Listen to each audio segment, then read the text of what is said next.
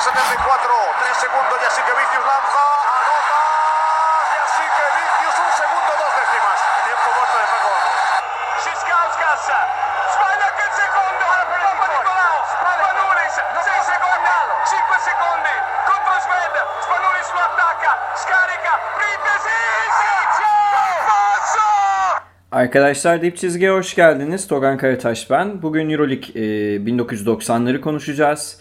E, Türk takımlarının da yükseldiği, rekabetin artık Avrupa çapında iyice yaygınlaştığı, e, tek bir ülkenin takımlarının ligi domine edemediği bir e, dönemden bahsedeceğiz. Elbette 1990'ları konuşmak e, özellikle bizim açımızdan 80'lere göre çok daha e, eğlenceli olacak. Bu arada şeyi de söyleyeyim. E, geçen programda yaptığım gibi e, küçük bir e, alttan e, hafif bir caz müzik aç- açtım. E, bana azıcık destek olsun diye. Bugün solo bir kayıt olacak. Programı e, şöyle kurguladım. E, bilmiyorum ne kadar uyabileceğim tabii ama e, şampiyonlardan bahsedeceğim. 1990'lı yıllar boyunca Euroleague'deki şampiyonlardan bahsedeceğim. E, ilginç olaylardan, işte All Star maçları gibi çeşitli etkinliklerden bahsedeceğim. Bu şampiyonluğa giden takımların yaşadığı rekabetler, rekabetlere, e, kritik oyunculara değinmeye çalışacağım. Elbette e, Türk takımlarına uzun uzun değinmeyi planlıyorum. Ve tabii yine e, her dönem e, programında yaptığımız gibi bir e, ilk 5'te seçmeye çalışacağım. E, koçları e, bu ilk 5'in dışında tabii işte döneme damga vuran koçlardan da bahsetmeye elimden geldiğince çalışacağım arkadaşlar. Şimdi 1980'leri e, şampiyon kapatan Jugoplastika Euroleague yani e, Kupa 1'i e, şampiyon kapatan Jugoplastika 1990 ve 1991'i de e, şampiyon olarak kapattı ve 90'lar boyunca arka arkaya alınmış e, şampiyonluk tek şampiyonluk bu. Yani 1990'lar boyunca Jugoplastika'nın 1990 ve 91'deki e, arka arkaya alınan şampiyonluğundan sonra böyle bir e, tekrar durumu e, söz konusu değil Euroleague'de. Bunu e, Obradovic'le vaktinde yapılmış bir röportajda Obradovic'e de soruyorlar 2000'li 2000'li yılların başında. E, o da bu duruma dikkat çekiyor ve özellikle e, Avrupa'da basketbolun yaygınlaşmaya başlaması yani İtalyan ve Yugoslav egemenliğinin artık kıta çapında e, yani bütün kıtaya yayılması, Yunan takımlarının e, zirveye oynamaya başlaması, Türk takımlarının e, yine keza zorlamaya başlaması, İspanyolların e, yine güçlü takımlarla var olması 4-5 ülkenin hatta Fransızların özellikle en iyi dönemi e, 90'lar e, 5-6 ülkenin hatta e, Euroleague'de şampiyon takım çıkarma hevesiyle var olduğu bir e, dönemden bahsediyoruz. Ve böyle bir durum söz konusu olunca da e, tabii ki şampiyonluklar dağılıyor. Ama e, şunu söylemekte fayda var. Koç bazında Yugoslav koçların e, egemenliği var. İki tane koç öne çıkıyor burada. Tabii ki Obradovic ve Bozidar Malkovic. Şimdi bu şampiyonlukları kısaca biraz konuşalım. E, bunun üzerine Türk takımlarına daha çok bahsetmek istiyorum. Türk takımlarından. Şimdi Jugoplastika 1990'daki Final Four'da önce Limoges'u ardından da Barcelona'yı yeniyor ve Toni Kukoc'un MVP olduğu e, sezonda Zaragoza'da İspanya'da kupayı kaldırıyor. Ee, diğer Final Four takımları Barcelona ve Aris. 91'de Jugoplastika'nın adı değişiyor. E, Pop 84 oluyor. Sponsorluk anlaşması gereği. Bugünkü adı o takımın KK Split arkadaşlar. Bir Hırvat takımı. Jugoplastika şu anki şeyi karşılığı bir Hırvat takımı. Split e, şehrinin takımı. E, 91'de Pesaro'yu ve Barcelona'yı yine finalde yenerek e, Tripit'i tamamlamış oluyor Jugoplastika. Yalnız 91'de ve MVP yine Toni Kukoc. E, 91'de şöyle bir e, durum söz konusu. 89 ve 90'ı e, şampiyon olarak kapatan ve dönemin e, herhalde Avrupa'daki en büyük koçu olarak kabul edilen Bozidar Malkovic 1990 e, 1991 sezonu için Barcelona ile anlaşıyor ve Barcelona ile e, finale kadar çıkıyor. Ama finali eski takımına e, bu sefer Jejko Pavlicevic e, yönetimindeki Pop 84'de kaybediyor. Jugoplastika'nın o efsane kadrosunu e, yani hatırlarsanız 89-91 arası Yani Radyalı, Kukoçlu, Perasovic'li, Ivanovic'li e, efsane kadrosu. Namoski'nin 11. adam olduğu bir kadrodan bahsediyoruz. E, tamamen yerlilerden kurulan, tamamen Yug- Yugoslav oyunculardan kurulan bir kadro. Tripit'i tamamlıyor. E, Paris'teki final e, 70-65 Jugoplastika'nın üstünlüğüyle bittikten sonra Zoran Savic'in orada bir yıldızının parladığı maçtır o. 27 sayıyı atıyor Zoran Savic. Kukoc'un da ne kadar all-around bir oyuncu olduğunu gösterdiği maçlardan biridir. Ee, Bozidar Malkovic o Final Four dönemine ilişkin daha sonra yaptığı açıklamalarda ki muhtemelen o dönemde de açıklamalar vardır.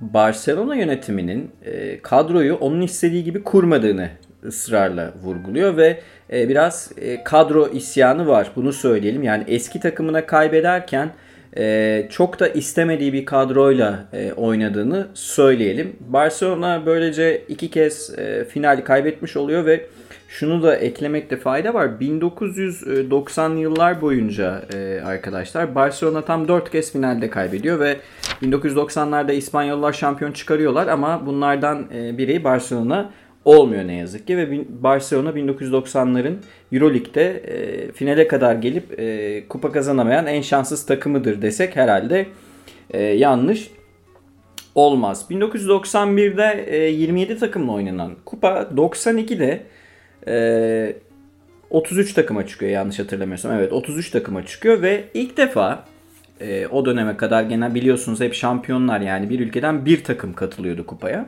İlk defa ülkelerin güçlü olan bazı takımların örneğin işte ikincilerini de e, kupaya davet ettiği bir dönem başlıyor FIBA'nın. Şimdi bu e, final hepimizin bildiği e, İstanbul'da oynanan meşhur e, Abdi e, salonunda oynanan meşhur final. Şimdi bu finalde arkadaşlar e, bu Final Four'da Partizan, Milan, Juventus Badalona ve Estudiantes var. E, Partizan'ın başında Obradovic var. E, Milan'ın başında Mike D'Antoni var. Juventus'un başında daha önce Madrid'de şampiyonluk kazanmış olan Lolo Sainz var. Estudiantes'in başında da Martin Fernandez var. Şimdi Partizan Danilovic genç yıldızı Danilovic'in double double yaptığı maçta Milan'ı eliyor ve finaldeki rakip e, Juventus Badalona. Şimdi bu maç e, hep şeyle bilinir. Djordjevic'in son saniyede attığı buzzer'la bilinir. Evet bu doğru. E, Partizan'ın e, Djordjevic'in efsanevi e, şutuyla kazandığı final e, maçı e, en az Printezis'in son saniye şutu kadar e, akıllarda e, kazınan bir maç. Hatta Djordjevic'in mesafesi daha uzun olduğu için çok daha önemli bir şut olduğunu söyleyebiliriz. Ama şey pek e, söylenmiyor. MVP Danilovic. Yani Danilovic 1990'lı yıllar boyunca ben en iyi ilk beşime de alacağım onu. Ee, Avrupa'nın e, yani Drazen Petrovic de NBA'ye gittikten sonra gördüğü herhalde en iyi skorer. Yani Carlton Miles gibi rakipleri var e, yerel liglerde ama Danilovic'in kariyeri erken bitmeseydi e, 2000'lerde de izleyebilirdik belki bunu bilmiyoruz ama o maçta Danilovic 25, e, Djordjevic 23 sayı atıyor. E, bu backcourt ikilisi e, Partizan'ın 48 sayıyla Juventus'u devirmeyi başarıyor. Ve Jake Obradovic'in takımının o sene e, yaptığı şey şu yüzden çok önemli arkadaşlar. Biliyorsunuz tam Yugoslavya'nın e, dağılma dönemi ve e, Partizan iç sahada maç oynamadan bu kupayı kazanıyor. Normal sezon maçlarını da sürekli başka yerlerde oynamak durumunda kalan bir takımdan bahsediyoruz. Şimdi bu tip e, zor durumların e, ülkelerin takımlarında refleks oluşturabileceğini biliyoruz. Yani ekonomik kriz dönemleri veya işte savaş anları gibi bunalım, buhran dönemlerinde sporun e, birazcık böyle milli duyguları daha da fazla temsil etmesinden hareketle oyuncuların çok daha fazla motive olarak e, çalıştığını, hırslandığını biliyoruz. Ama tabii bu tek başına yeterli bir unsur değil. Partizan'ın bu iki e, oyun e, yani iki gardı 90'lar boyunca Euroligi domine etmeye devam edecek oyuncular. Çok da hani böyle tesadüfen olmuş hani bir gazla e, alınmış aslansınız kaplansınız alın, e, şeklinde alınmış bir şampiyonluktan bahsetmiyorum. Ama elbette Yugoslavya'nın dağılma sürecinin e, etkisi var. Ki nitekim 92-93 sezonunda e, ambargo uygulandığı için Normalde şampiyon olan Partizan'ın kupaya direkt katılması gerekirken keza Kızılyıldız da katılacaktı. Katılamıyorlar ve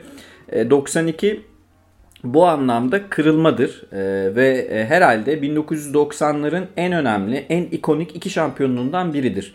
Yani e, Yugoplastika'nın tripiti tamamlaması çok önemli ama e, 92'de Partizan'ın aldığı şampiyonluk ve dönemin sonunda 10 yılın sonunda Jalgiris'in çıkardığı sürpriz şampiyonluk gerçekten en çok hatırlanan iki e, olgu olsa gerek. Yani bugün sokaktan geçen birine sorsanız 90'lara ilişkin herhalde Djordjevic'i ve e, Tyus Edney'i size direkt söyleyecektir. Onun dışında da başka şeyler söyleyecektir ama ilk iki unsur herhalde bu olacak. İstanbul'da Abdi İpekçi spor salonunda Efes Pilsen'in düzenlediği e, Final Four'u kazanan Partizan Yugoslavların e, 90'ların ilk 3 yılına böylece egemen olmasını sağlıyor. Pekiştiriyor diyelim çünkü Yugoplastika ile birlikte. Daha sonra zaten Yugoslavya'nın dağılma sürecini e, biliyoruz. Şimdi 93'te yine güzel bir e, an var. Bu da sürpriz sayılabilecek bir e, şampiyonluk. Limoj'un e, önce Madrid'i, Sabonis'in Madrid'ini hem de e, sonra da Benetton'u e, yenerek kazandığı bir şampiyonluk var Yunanistan'da. Bu o dönemin arkadaşlar Limoges çok mu güçsüz bir takımdı? Hayır çok güçsüz bir takım değildi ama Benetton gibi Madrid gibi favoriler varken veya işte Ivkovic'in PAOK gibi güçlü takımlar varken Benetton e, özür diliyorum Limoj'un oradan e, şampiyon ayrılması pek beklenmiyordu ama Bozidar Malkovic yönetimindeki Limoges e, Young'ın özellikle efsanevi performanslarıyla yine Bilba'nın e, önemli performansıyla Zdovç'un da olduğu bir kadro Limoj'un o kadrosu. Fransızların ilk e, Euroleague kupasını e, kazanmış oluyorlar ve 1993'te bu arada turnuva 42 takıma çıkartılıyor. Onu da söyleyeyim. Oldukça geniş bir e, Euroleague oynanıyor. Tabi bu dönem bir e, 93 şampiyonluğunda bir not daha var. E, finali kaybeden taraf olarak e, Tony Kukoc'un Final Four MVP'si olduğunda not olarak düşmek istiyorum. Burada Bozidar Markovic ile ilgili bir e, şöyle bir parantez açayım. Yugoplastika dönemlerinde e, yüksek skorlarla oynayan ve sezon ortalamaları 90 sayının üzerine çıkan Bozidar Malkovic e, Limoges'la oynarken çok daha düşük skorlarda oynuyor. Yani e, Madrid'i 62-52, Benetton'u da 59-55 yeniyorlar. Bu daha sonra Bozder Malkovic'e soruluyor. Hani siz hücum mantaliteli bir koç musunuz yoksa savunma mantaliteli bir koç musunuz diye. Buna net bir cevap vermiyor. Yani ben kupa kazanmak için ne gerekiyorsa onu yapıyorum diyor. Tabii ki her Yugoslav koç gibi e, herhalde bir yarım adım da olsa savunma daha önemlidir ama bu oyunun dönüşümü açısından da kritik. Yugoplastika'nın o dominant kadrosu e, dağıldıktan sonra skorların düşük olmaya başladığını görüyoruz. Ki nitekim 94 finalinde de 60 sayıya çıkılmıyor. Size şöyle söyleyeyim 99'a kadar yani e, bütün sadece final maçlarını baz alırsak Yugoplastika'nın final maçları da dahil bu 10 yıllık süreçte 80 sayıya çıkabilen bir takım var. Yani 20 e, takım e işte 10 çarpı 2'den 20 performans izliyoruz. 20 takım demeyelim çünkü aynı takımlar var. 10 çarpı 2'den 20 performans izliyoruz final maçlarında. Sadece bir kez 1999'da e, kazanan Jalgiris e, Kaunos'un 82 sayısı var ki o da oyunun dönüşümünde etkilidir. 90'lar büyük ölçüde oyunun yeri sahada oynandı. E, takımların e, bugüne göre özellikle bugüne göre çok daha dar rotasyonda oynadığı kritik parçaların takımın en önemli 2-3 oyuncusunun 35-40 e, dakikaları gördüğü ritmin de düşük olduğu bir dönem. Yani oyun 2000'lerde de yarı sahada oynanıyordu. Euroleague'de oyun 2010'lardan sonra kısmen hızlanmaya başladı ama 2000'lerle 90'ları ayıran şey yarı sahada oynanırken ritim de düşüktü. Yani hem tempo düşüktü 90'larda hem ritim düşüktü. Özellikle mesela 30 saniye olduğu dönemlerde ya da işte 24 saniye çekilse bile kural guardların topu uzun süre elinde tuttuğu e, çok fazla bol mumut olmadan olsa bile işte iki pas üstü 20. saniyede şut çıkardığı bir dönemden bahsediyoruz. Dolayısıyla arkadaşlar şuraya getireceğim sözü. 2-3 e, oyuncuyla e, kupaya uzanmak gerçekten mümkün. Yani bugünkü gibi 6-7 tane yıldız oyuncuya ihtiyacınız yok. İstikrarlı bir şekilde size skor, rebound, asist katkısı veren, e, yani sahanın her yerinde işler yapabilecek olan 3 oyuncunuz varsa pekala e, gününde ise takımın diğer parçalı Euroligi kazanabiliyorsunuz. Bu rekabeti e, kötülemek için söylediğim bir şey değil. Bilakis rekabet yayılmıştır. Yani 1990'larda e, az önce söylediğim gibi birçok ülkeden Final Four'a kalan takımlar görüyoruz. Şimdi Yunanistan'da oynanan, Pire'de oynanan 1993 finalinde Limoges Fransızların ilk şampiyonluğunu aldıktan sonra e, 1994'te Tel Aviv'deki finali Jake Obradovic'in e, Juventus Badalona'sı kazanıyor. Şimdi Juventus Badalona Obradovic'in Partizan'dan sonraki e, kupayı kazandığı takım ve Olympiakos'u 59-57 e, finalde yeniyorlar. Ferran Martinez'in 17 sayı 10 reboundlık bir performansı var ama orada yine kaybeden takımın e, uzunu Pascal e, 90'ların efsane uzunlarından e, Olympiakos'un uzunu kaybeden takımın MVP'si olarak e, tarihe geçiyor 1994'te.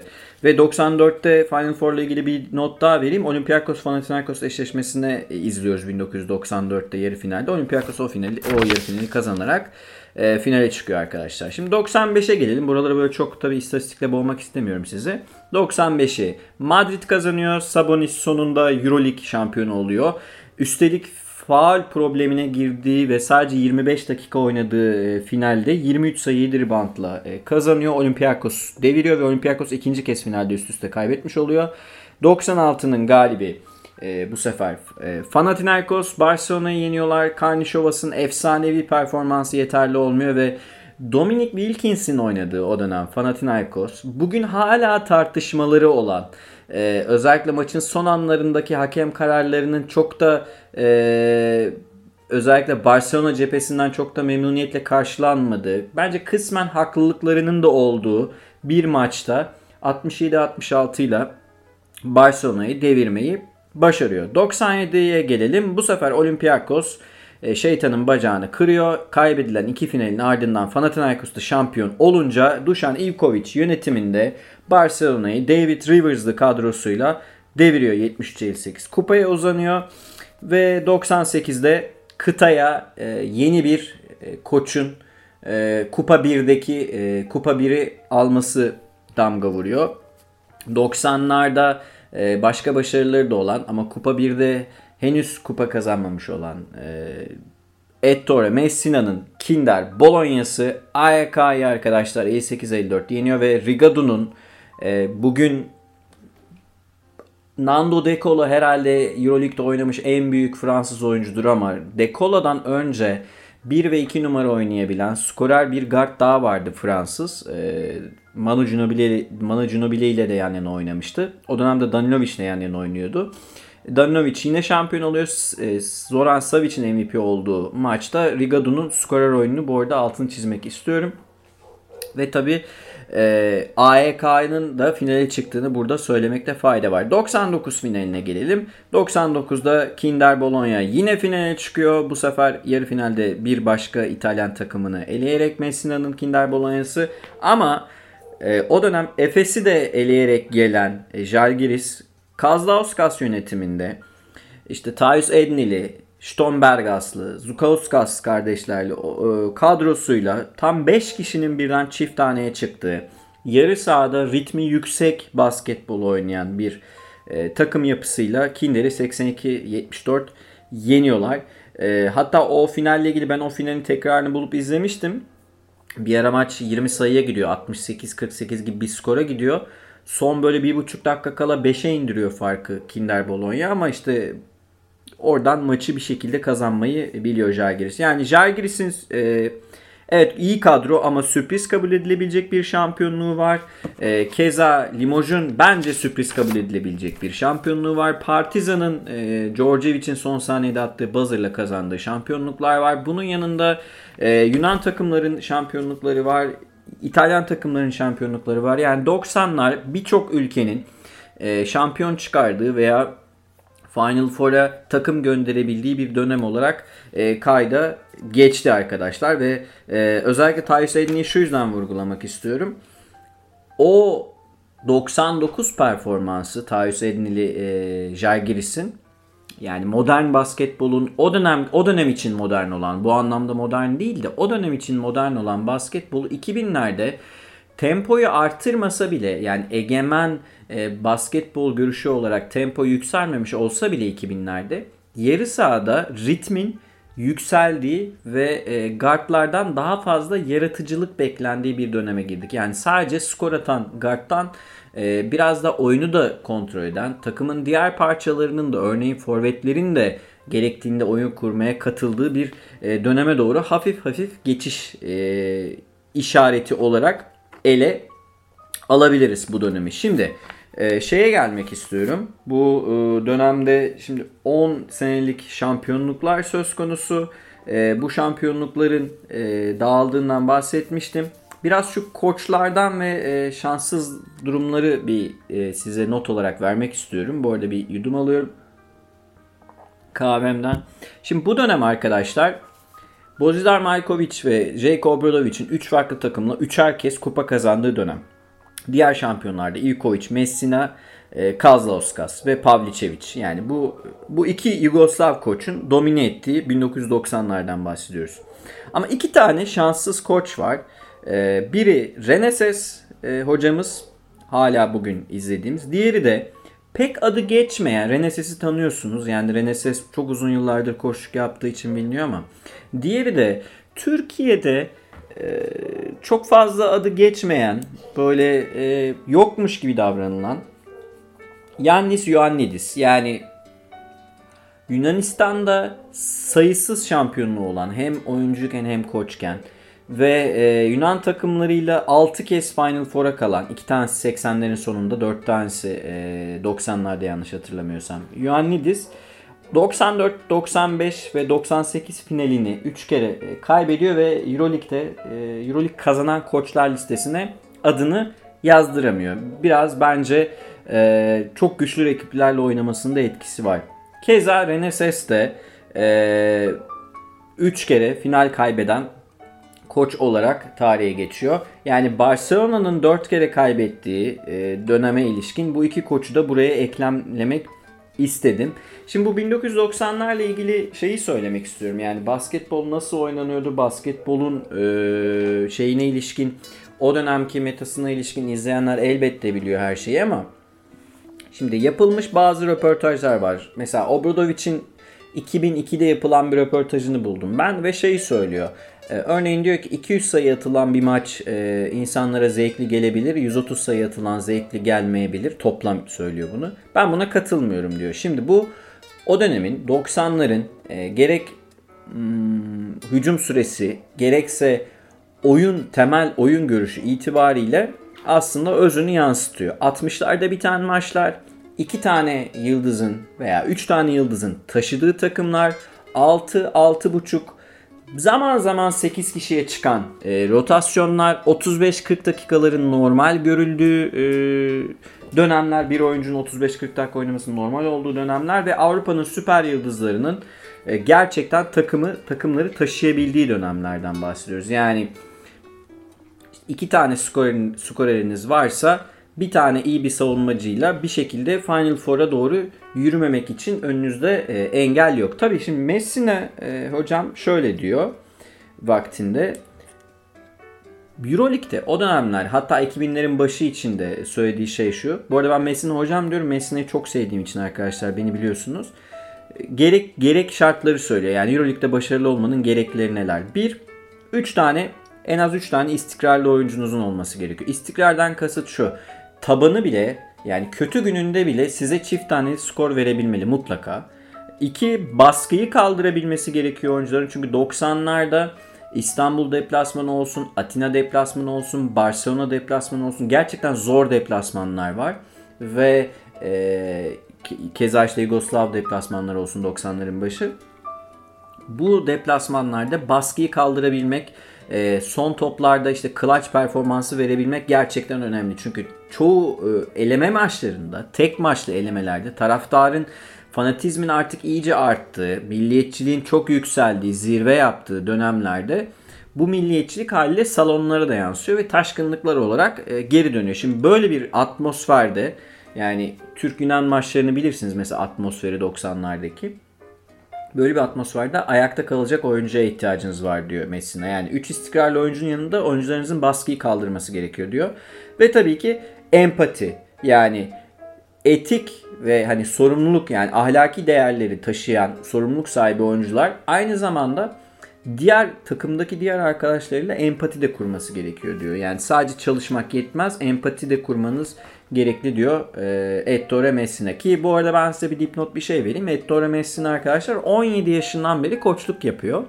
E, 17 yaşında Venezia'nın bench'inde asistan olarak e, oturmuş bir kişiden bahsediyoruz. Gerçekten Jeko Obradovic ile birlikte Eurolig'in herhalde görmüş olduğu en büyük iki koçtan biri e, desem e, yanlış olmaz. Keza şeye geleyim. E, bu dönemin e, diğer büyük koçu e, Bozidar Maljkovic'in söylediklerine geleyim.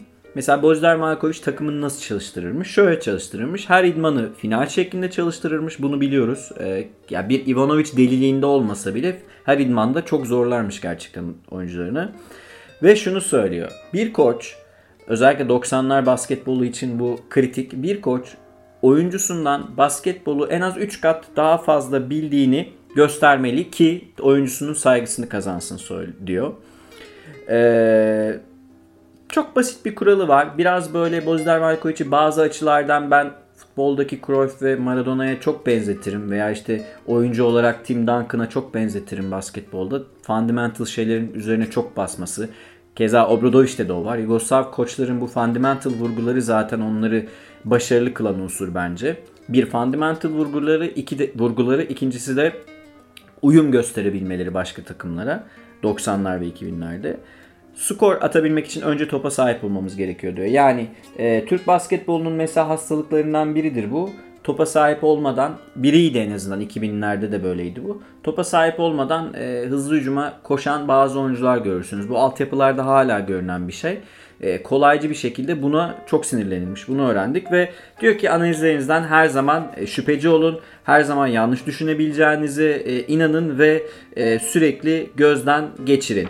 Jeko Obradovic'in de e, takımları nasıl uyum gösterdiğini, farklı takımlarla şampiyon olduğunu düşünürsek Messina, Bozdar Markovic ve Jeko Obradovic gibi koçlar 1990'lar özellikle Messina ve e, Obradovic de yine 2000'lere damga vuran koçlar olarak öne çıkıyorlar. Şimdi şampiyonluk meselesi böyle arkadaşlar. İki koçtan e, alıntı yaptım. Biraz e, şeylere gireyim ben. Ya da Türk takımlarını öne alayım. E, herkes herhalde sabırsızlıkla onu bekliyordur. Şimdi 1990'lar deyince Türk takımlarından bahsetmemek elbette olmaz. Uzun uzun konuşacağız Türk takımlarını. Şimdi şeye gelelim. Ee, 1990'lar Türk takımlarının size 80'ler podcastinde bahsetmiştim. Pek varlık gösteremiyoruz Kupa 1'de diye. 1990'lar Türk takımlarının özellikle 90'ların ikinci yarısından itibaren ciddi şekilde varlık gösterdiği, Final Four'un kapısından döndüğü, iki takımla, üç takımla Euroleague'de temsil edilmeye başlandığı dönemler. Şimdi bu dönemlerde arkadaşlar bir kere şu şeyin bir e, kısıt koymak istiyorum. Ben Türk takımlarının sadece Euroleague performansından bahsedeceğim.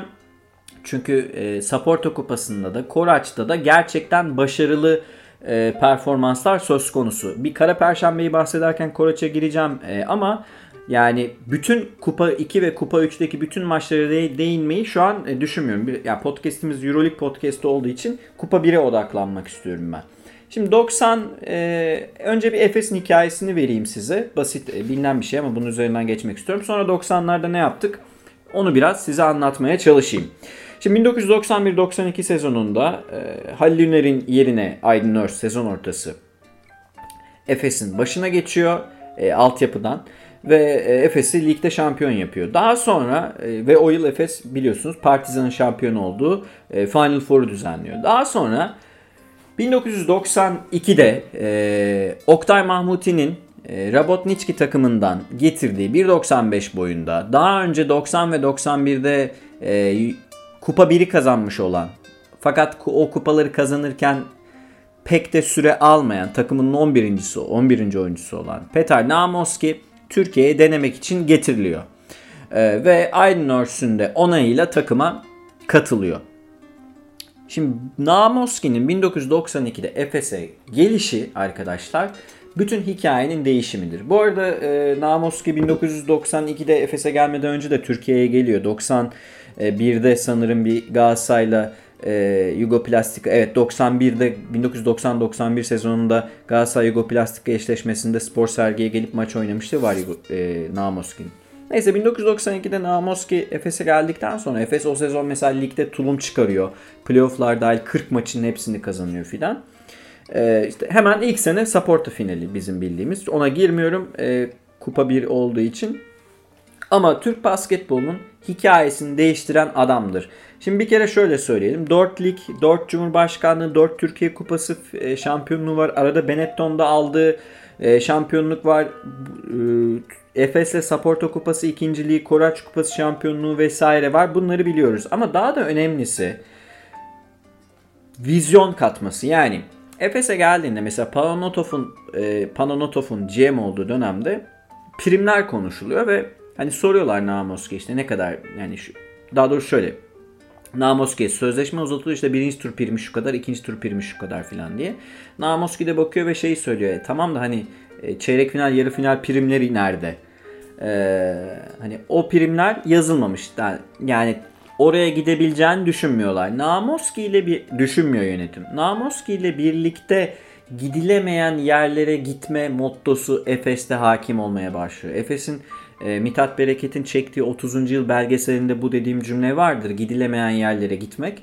Efes'in e, bütün Türk takımlarının kaderini değiştirdiği hamleler aslında Petar Namoski'nin gelişiyle yani bir Aydın Örsün koç olmasıyla e, efsanevi koç Aydın Örsün Efes'in yönetimini ele almasıyla iki Petar Namoski'nin Türkiye'ye gelmesiyle Namoski'nin Türkiye'de yaptıkları o kadar önemli ki arkadaşlar. Bugün mesela 90'ları doğrudan yaşayan çocuklukta bile olsa yaşayan birkaç kişiyle konuşursanız size muhtemelen şunu diyecektir. Türkiye sınırları içerisinde Michael Jordan'dan bile popüler olan bir kişi varsa o da Namoski'dir. Yani çocuklar e, basket sokakta basketbol oynarken Michael Jordan yerine onun adıyla e, oynamaya çalışıyorlar. Onun formalarını almaya çalışıyorlardı ve e, hani çift idmanın yapıldığı mesela ilk defa Aydın Örs gelmiştir oraya e, şeye Türkiye'ye çift idman denen şey. Çift idmanın yapıldığı Namos gibi, gibi bir e, saha liderinin kadroya katıldığı dönemle birlikte Efes'in ve Türk basketbolunun hatta daha da ileriye gideyim Türk sporunun e, vizyonu genişliyor ve e, Türk sporu gerçekten bir basamak yukarıya çıkıyor. O dönem e, bazı şanssızlıklar var, büyük başarılar var. En büyük başarıyı zaten biliyorsunuz. Koraç Kupası şampiyonluğudur. E, ama 4 kez Petar Namoski Efes'te oynarken Final Four'un ucundan dönmek durumunda kalmıştır ve e, Efes'te Final Four oynayamadan e, ayrılmıştır ve ne yazık ki EuroLeague şampiyonluğu da e, yoktur. Yani 90'larda Euroleague şampiyonluğu e, bence alması gerekiyordu Efes'in. Oraya yeri gelince e, söyleyeceğim. Şimdi Namoski'nin ve Efes'in hikayesi zaten bilinen bir hikaye. E, Ufuk Sarıcan'ın, Volkan Aydın'ın, Tamer Oyguç'un, dönem dönem işte Larry Richardson veya 90'ların sonuna doğru işte Savic gibi bazı oyuncuların eklemesiyle Efes'in çekirdek kadrosu Murat Evliyaoğlu vesaireleriyle ciddi başarılar elde etti. Şimdi biz Türk takımlarının e, burada bir Efes'e çizgiyi çekeyim. Türk takımlarının durumuna bakalım. Şimdi 90'larda bir e, gerçeklik daha var. Elbette Ülker Spor'un da e, süreci dahil olmasıyla birlikte Ulusal Ligi ve 90'ların sonunda Tofaş'ın da dahil olmasıyla birlikte Ulusal Ligi müessese takımlarının domine etmeye başladığı bir dönemden bahsediyoruz. Yani Galatasaray ve Fenerbahçe egemen zaten hiçbir zaman tam olarak egemen olmadı bu iki takım ama tamamen Efes ve Ülker ve sona doğru e, büyük ölçüde Tofaş'ın egemenliğine geçen bir dönemden bahsediyoruz ve dolayısıyla e, genelde bu takımların temsil ettiği bir süreç. 90'ların başında ise iş biraz farklı. Ee, önce 89 şampiyon olarak Eczacıbaşı 89-90 e, Eurolig'ine katılıyor ve ne yazık ki Leh Poznan'a ilk turda eleniyor arkadaşlar. 90-91'de o bahsettiğim Namoski'nin ilk maçı Türkiye'deki. 90-91'de 90 şampiyon olarak Galatasaray e, bu sefer Eurolig'e katılıyor. Ben bugünkü anlamıyla Eurolig söylüyorum. O dönemki adı Eurolig değil biliyorsunuz. FIBA Şampiyon Kulüpler Kupası sonra FIBA e, Avrupa Ligi sonra FIBA Euro Lig şeklinde birkaç kez adı değişiyor. Ee, ilk turda Vilazni'yi geçtikten sonra ikinci turda meşhur Yugoplastika'ya sezonun şampiyonu olarak tamamlayacak Yugoplastika'ya iki maçta da e, yeniliyor Galatasaray. Ve e, o maçta fark e, İstanbul'daki maçta fark açıldıktan sonra sahaya giren yedek oyunculardan biri de Petar Namoski'dir bu arada. 91-92'de bu sefer Fenerbahçe'nin şampiyonluğu var. Yani bu dönemin başında Galatasaray Fenerbahçe hala işte ligi kazanabilecek durumdalar. E, 91-92'de Fenerbahçe ikinci turdan başlıyor. Çok zor bir kura çekiyor. Barcelona'ya e, elenmek durumunda kalıyor ve burada sadece 3 sene boyunca geçilebilen bir tur var. Eczacıbaşı tur geçemiyor. Fenerbahçe ikinci turdan başlıyor. Tur geçemiyor. Galatasaray sadece Vilazni'ye geçiyor. Yani 3 takımımızın geçtiği toplam tur sayısı 1. Aynı durum 92-93'te de e, kısmen geçerli. Efes Freiburg'a eliyor. İsviçre takımını bir tur geçmiş oluyor.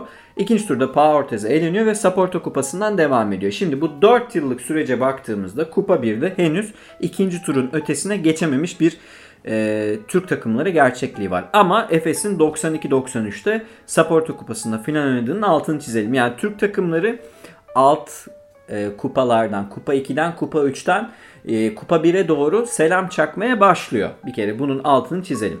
Sonra e, meşhur 93-94 sezonu Efes'in ilk e, Final Four'un kapısından döndüğü ilk sezon. Bir yudum aldım yine kahvemden. Şimdi Efes e, ikinci turdan katılıyor. E, ikinci eleme turundan katılıyor e, turnuvaya. Jalgiris'i eliyor. Bayağı zor bir eşleşme bu arada arkadaşlar. Yani 15 sayıyla kazanıp e, özür diliyorum 17 sayıyla kazanıp 15 sayıyla kaybediyor ve toplamda 134-132 ile eliyor Efes. Çok zorlu bir e, eleme e, maçından sonra 8'li 2 grup var Euroleague'de o dönem. 1993-94 sezonunda Efes Saporto Kupası finalisti olarak geliyor. O olaylı Aris maçından sonra. Bu arada o Aris maçında da hala Volkan Aydın'ın köşede beklediği anı unutamıyorum ne yazık ki. Namoskin içeriye girdi ama köşede Volkan Aydın'ın bomboş beklediği pozisyon hala aklımdadır. Neyse. E, Jalgiris'e dedikten sonra 8'li grubu, 2 tane 8'li grup var. Efes kendi grubunu lider bitiriyor. Yani e, 14 maçın 10'unu kazanarak lider bitiriyor. Ve o dönem çok kritik bir maç var. 25 Kasım 1993'te henüz Oaka yokken Efes Atina'da Panathinaikos'u Galis'in filan olduğu dönemin çok güçlü takımı Panathinaikos'u 82-67 yeniyor ve Ufuk Sarıca o maçta tam 34 sayı atıyor. Kupa 1'de işleri değiştiren maç budur arkadaşlar. Yani Efes'in bu arada e, o dönem için ilk galibiyettir Pau'ya karşı deplasmanda alınan. E, Efes'in Panathinaikos'u deplasmanda 15 sayıyla yenmesi, YouTube'da e, yenmesi, YouTube'da kaydı var sağ olsun e, yüklemişler. Şimdi hesabına da aklıma gelmedi. Kusura bakmasın atıf veremiyorum. Ama YouTube'da kaydı var bu maçı bulabilirsiniz. 25 Kasım 1993 Kupa 1'de talihin döndüğü andır. Bu maçı bunun gibi flash galibiyetleri var Efes'in. Ve sonunda grubu lider bitiriyor. Şimdi o dönem lider bir iki grup var. Bir grubun lideri yani A grubunun lideri B grubunun dördüncüsü de oynuyor. A grubunun ikincisi B grubunun üçüncüsü oynuyor filan. Yani çeyrek final mantığı bu. 1-4, 2-3 eşleşmeleri var. Efes kendi grubunun lideri olarak öbür grubunun yani öbür grubun özür diliyorum. Öbür grubun dördüncüsüyle e, karşılaşıyor. Şimdi o dördüncü olan takımın adı Barcelona. Ve e, şöyle oynanıyor. İlk maç dördüncünün evinde. Diğer iki maç e, grubu lider bitiren takımın elinde. 3 maç üzerinden oynanıyor eşleşmeler best of 3 şeklinde. 3 maçın ikisini kazanan adını Final Four'a yazdıracak. Şimdi Şimdi bu baya bir hikaye dolu bir eşleşmedir. 10 Mart 1994'te Efes, Tamer Oyguç'un ve Namoski'nin bayağı iyi oynadığı. Özellikle Tamer Oyguç'un maçın başına yaptığı bir smaç var. O gün e, o günlerde birçok kapak resmi falan da olmuştur. E, Levent abim hatırlattı sağ olsun. Bu arada ben hemen bir dipnot vereyim. Bu podcast'te Levent ve İlker abimden baya bir yardım aldım. Twitter'daki şeylerini de vereyim. Basketçi ve Yugoslav faali. Onların hatıralarını da baya bir not alarak anlattım. Bazı bilgileri o onlardan aldım. Atıf vermiş olayım. Şimdi 10 Mart 1994'te Efes 54-50 kaybediyor. Gerçekten maçı ortak e, oynuyorlar. San Epifanio'nun Barcelona'sına. Ama Ufuk Sarıca ve Volkan Aydın yani Efes'in altyapıdan yetiştirdiği ve yıllarca kanat oynayan iki skorer oyuncusu toplam 16'da 2 atınca Efes 50 sayıda kalıyor. Namoski'nin 19, Tamer Öygüç'ün de double double'a yakın 13 sayı 9 reboundlık performansı yeterli olmuyor ve 54-50 Efes ilk maçını ne yazık ki kaybediyor. İkinci maç 5 gün sonra 15 Mart 1994'te bu sefer Efes Barcelona'ya e, şans tanımıyor. Peter Namoski 23 sayıyla takımı sürüklüyor ve 73-64 Efes Pilsen Barcelona'yı yeniyor. Yalnız şöyle bir durum var. Efes Pilsen o dönem Barcelona'dan çok daha dar bir kadroyla oynuyor. 6-6,5 kişiyle oynuyor. Yani 6. adam Taner Korucu işte 5 dakika Faruk Rasna ya da Oktay Öztürk falan oynuyor böyle. Barcelona nispeten 7,5-8 kişiye doğru çıkartabileceği bir kadro esnekliğine sahip. Dolayısıyla yorgunluk burada yani maçların arka arkaya oynanması durumu Barcelona'ya yarıyor. Ve 3. maç arkadaşlar FIBA'nın saçma sapan bir e, takvim e, tercihi nedeniyle ikinci maçtan 2 gün sonra oynanıyor. Yani 10 Mart'ta İspanya'da maç oynanıyor. 15 Mart'ta İstanbul'da ikinci maç oynanıyor ve üçüncü maç 15 Mart'tan 2 gün sonra yine 17 Mart'ta. Tabi o maçtan önce o maçı izleyenler e, bilirler. 90'larda e, özellikle o maça gidenler var benim dinleyenler arasında eminim. Tam 2 gün sonra oynanan maçta Efesli oyuncular pert. E, Önder abi mesela o maçı izlemişti hatırlıyorum. Yani e, çok yorgun olduğunu sahada görebiliyorduk diyordu Efesli oyuncuların. Efesli oyuncular pert durumda, yorgunluk Efes'i vurmuş durumda ve e, Petar Pilsen olarak nam yapan Efes Pilsen e, Barcelona'ya direnemeyerek İstanbul'daki 3. maçı kaybediyor ve tam 6 kişinin çift taneye çıktığı maçta Barcelona 76-62 yeniyor Efes'i. Barcelona'da 6 kişi çift taneye çıkabilirken Efes 6 kişiyi zor bulabiliyor oynatabilecek böyle söyleyelim. Ve hatta bir dipnot olarak şunu vereyim. Gökhan Güney 90'ların e, bilinen basketbolcularından o sezon aldığı en yüksek dakikayı bu maçta alıyor.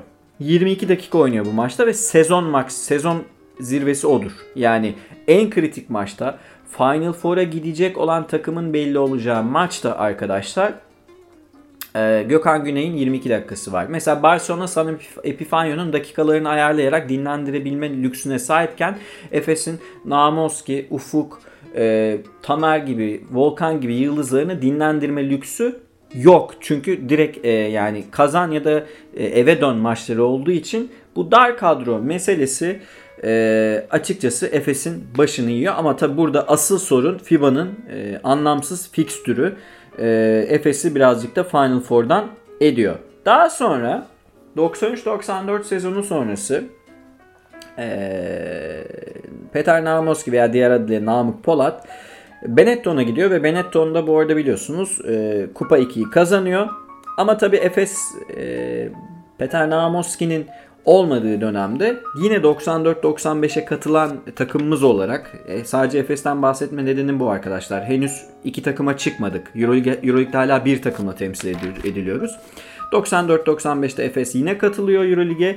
E, ikinci turda eleme e, turunda İsveç bir İsveç takımını geçiyor ama grupta yine o 8'li grupta 5. oluyor ve çeyrek finale çıkamıyor. 8 galibiyet 6 mağlubiyetle e, averajla 5. oluyor ve e, çeyrek finale çıkamıyor. Dolayısıyla Efes'in Namoski'siz hikayesi gruplarda bitiyor. Tabi Namoski Benetton'da e, Saporta'yı alırken İstanbul'da oynanan finalde yine e, meşhur İstanbul'da oynanan finalde 25 sayı atıyor Benetton adına ve ilk e, Avrupa Kupası'nı böylece kazanmış oluyor. Gerçi şey yani ana ana e, ana faktör olarak, ana rotasyon oyuncusu olarak ilk kupasını kazanmış oluyor. Yoksa kariyerine baktığınızda Yugoplastika ile iki şampiyonluğu var Namoski'nin. Ana rolde ilk e, kupası diyelim Avrupa'daki. Ama tabii kupa 1 değil. Efes'in e, bu e, tökezlemesinden sonra 95-96'ya katılan takım Ülker. Yani bir önceki sezonun şampiyonu olarak Ülker Spor 95-96 sezonunda e, Türkiye'yi Euroleague'de temsil edecek takım.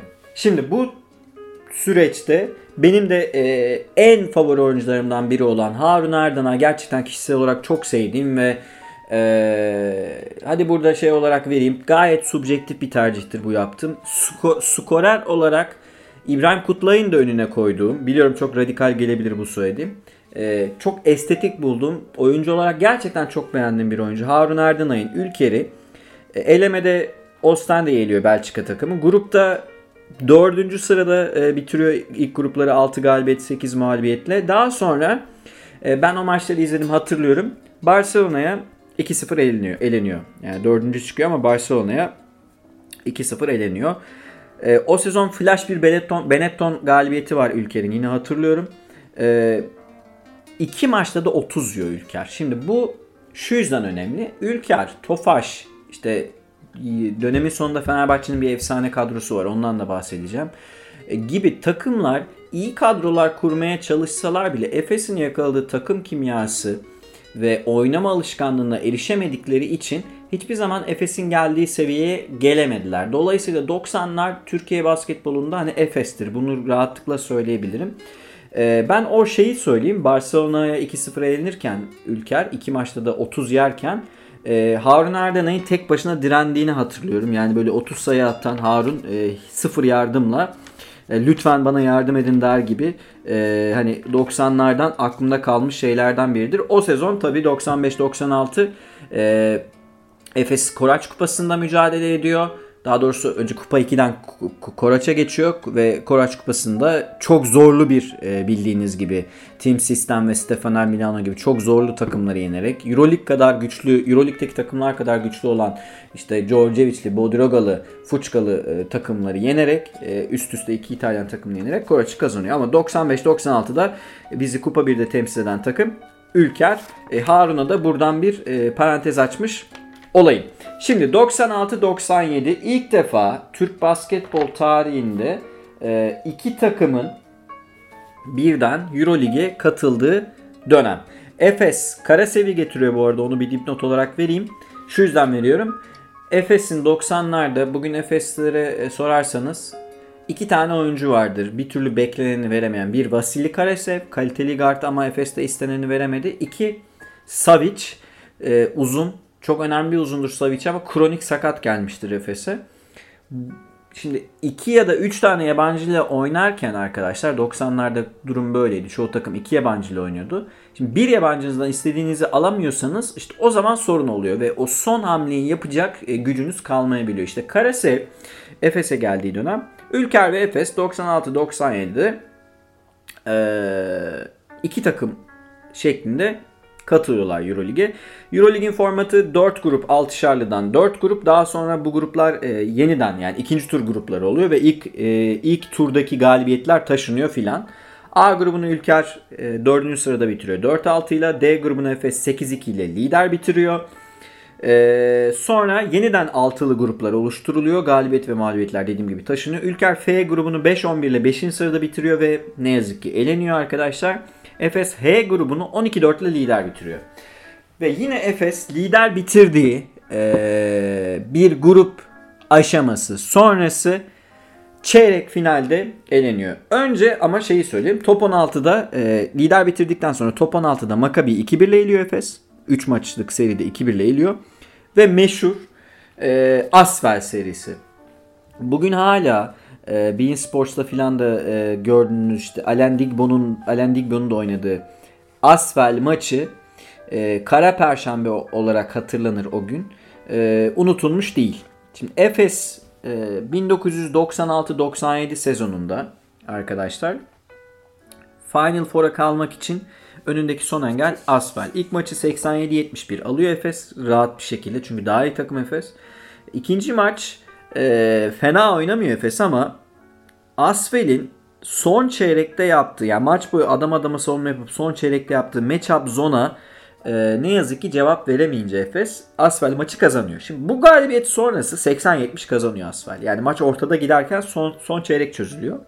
Şimdi bu galibiyet sonrası e, Asvel tabi moral depoluyor ki ya güç farkını şöyle söyleyeyim. Namoski'yi bir e, Fransız basketbol dergisi Basket News adlı dergi 96-97 sezonunun en iyi oyuncusu seçiyor. Bunu da söyleyeyim ya. Peter Namoski o sezon Euroleague'de 20 sayı, 4 rebound, 3 asist gibi ortalamalarla oynuyor. Düşük skorlu maçlar olduğunu söyleyeyim.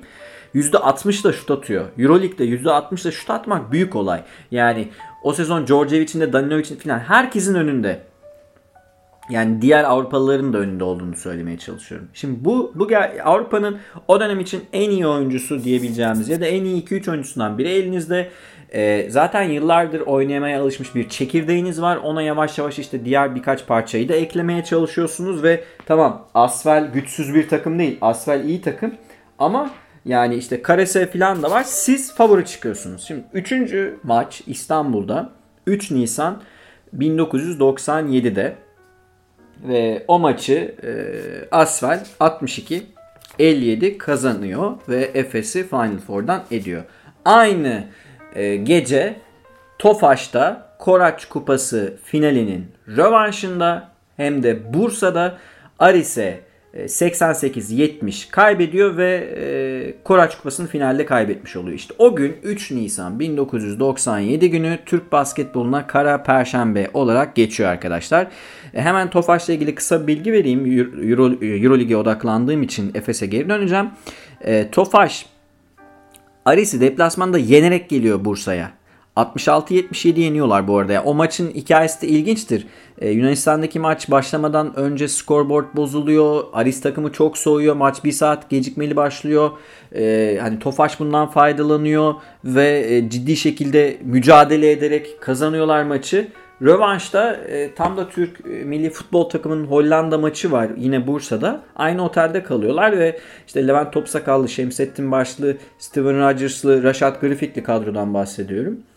E, işte Efe Aydın yönetimde olduğu. İşte futbol takımıyla birlikte fotoğraf çektirmeler, e, biz nasılsa bunları yeniriz demeler, e, bir türlü işte konsantre olamamalar gibi etkilerin yanında takımın kritik uzunu Avdic'in e, maçın başında sakatlanması etkili oluyor ve e, devreye sadece 3 sayı geride giren Tofaş ikinci yarı 51 sayı yiyerek 11 sayılık avantajı yok ediyor. E, 11 e, sayılık avantajı kullanamıyor ve 18 sayıyla içeride mağlup olarak bir önceki sene Türkiye'de kalan e, kupayı e, yeniden Türkiye'ye getirmeyi başaramıyor. Bu arada bir dipnot daha vereyim. Rashad Griffith'in o iki maçı da e, hasta hasta oynadığını söyleyelim. İlk maç öncesi hastalanan Rashad Griffith'in e, maksimumunu e, veremediğini söyleyelim final e, serisi boyunca. E, büyük olaylar çıkıyor tabii ki o maçta. Yani e, sahaya her şey yağıyor filan. Kara Perşembe'nin birinci ayağı bu. Diğer ayağı yani Tofaş e, finalde Koraç Kupası'nı kaybetti. E, diğer ayak e, Digbol'u, Howard'lı, Bilbalı, Rudlu, e, Asfel'in e, Efes'i elemesi. Şimdi Alan Digbo'nun bir e, röportajda bu arada bu Kara Perşembe ile ilgili bir sürü röportaj var siz de bulabilirsiniz. Koç'un söylediği bir söz var. O onları gerçekten motive etmiş. Bazen rüyaları gerçekleştirmek için hayal kurmalısınız demiş koç. Alan Digbo o gün e, e, Namoski'yi tutmaktan sorumlu. Rud gibi zaten çok iyi bir gardları var. Ee, şimdi Volkan Aydın yok bu arada. Yani Volkan Aydın maçta yok. Volkan Aydın zaten seri boyu yok diyebiliriz. Seride aldığı toplam dakika sayısı 8-9. Volkan Aydın'dan faydalanamıyor Efes. Buna rağmen Efes daha iyi takım. Yani burada şeyim ben. Yani Efes'in seriyi e, kaybeden taraf olmasının şu yüzden önemli. Favori olmayan Asfel kazanmıştır. Tamam mı? E, yani Efes ilk maçın getirdiği özgüvenini ikinci maçta Aydın hep söyler biz ikinci maçta işi bitirebilirdik diye bitiremedik diye. Ee, yani ikinci maçı kazanamayınca streslenmeye ve e, yavaş yavaş acaba buradan maçı verir miyiz demeye başlıyor. Üçüncü maçın özellikle ortasından itibaren. Şimdi ikinci maçta Asvel'in e, yine maçın sonuna doğru yaptığı matchup zone ben bu arada arada çeyrek diyebilirim. Biliyorsunuz o dönemler çeyrek diye bir şey yok. İki devre halinde oynanıyor maç. Kusura bakmayın çeyrek dersem. Yani ikinci yarıda yaptığı e, matchup zona Efes'in verebileceği bir yanıt ne yazık ki yok. Yani şeyi biliyoruz. Petar Namoski'nin meşhur bir oyunu var. E, formasını e, sildiği zaman yüzüne Tamer Oyguç perdeye gelir ya da e, e, Namoska isolation oynar ve perimetreden şutu gönderir. Şimdi bunu biliyoruz ama buna çalışılmış. Yani Asvel Namoski'nin şutunu yavaşlatmak için çalışmışlar. E, Mirsad'ın rebound canavarlığını yok etmek için ne olursa olsun Mirsad'ı box out etmek için uğraşmışlar. E, sahanın ve taraftarın onları gelmemesi için oyunu kontrol ederek oynamak üzerine ciddi şekilde çalıştığını biliyoruz. Şimdi e, tabi bütün bunlara rağmen işte Karasev'in e, istenen performansı verememesi, e, takımın ciddi şekilde e, maçta sorun yaşaması sadece 57'de e, 57 sayıda kalan bir Efes'ten bahsediyoruz ki hemen size e, şeyi de söyleyeyim. 26'da 6 attı Efes perimetreden o maçta. %23 ile üçlük atabildi. Sadece %23. Namoski de bayağı yüzdesiz oynadı. E, yani Namoski ve Ufuk dışında zaten çift taneye çıkabilen oyuncu yok. E, böyle ve hani rebound üstünlüğü Asfel'de hani asist üstünlüğü Asfel'de işte top yani top çalmaları Asfel'de falan ciddi şekilde e, Asfel'in maça çalışarak geldiğini e, kazanmak için bir bir hikaye yazmak için en azından şansını denediğini görüyoruz ve burada yine e, ne yazık ki şunu söylemem de gerekiyor arkadaşlar. Efes'in son hamleyi yapamadığını düşün. Son hamleyi yapamamasının nedeni bence birazcık teknik. Şu yüzden söylüyorum. söylüyorum. Alan Digbo'nun o zaman bir sözü var. Diyor ki yani 96-97 sezonlarında işte o zamanlar Efes'in Avrupa şampiyonu olmasını bekliyorduk biz diyor. Yani herkes Efes'ten çok korkuyor. Biliyorsunuz o dönem Efes milli takım gibi. Yani e, Abdi Pekçi'de e, içerideki taraftar kadar dışarıda da e, taraftar var. Yani bir 10 bin kişi falan da dışarıda kalıyor. Yani Abdi Pekçi tabi biraz şeyin üzerine çıkıyor. E, pot yani koltuk sayısının üstünde falan çıkıyor ki koltuksuz e, şeyler de var. Koltuk sayısının üzerine çıkan te, e, seyirci sayısından bahsediyoruz. Yani 14 bin 15 bin neyse. Yani milli takım gibi oynayan bütün kulüp taraftarlarının desteklemeye geldiği çok e, iyi bir atmosferde oynuyor Efes maçlarını ki Abdi Pekçi atmosfer olarak bence Türkiye'nin gördüğü en iyi atmosfere sahiptir. Ne yazık ki şu an tabii öyle bir e, salonumuz yok. E, yıkıldı. Yani Namoski'yi yavaşlatmak, Mirsad'ın reboundlarını kesmek, e, işte Tamer Oyguç'u kısıtlamak, e, bütün bunlar böyle aynı anda uygulanmaya başlayınca şunu görüyorsunuz. Karesev'de bu arada yani kötü bir maç çıkarınca yani faal çizgisinden bulduğu sayılar artık sağ içi isabet bulamayınca e, Efes o, o, o gün zaten sağ içi isabet oranı %38. 44'te 17 atıyor Efes. Yani böyle bir e, sorun var.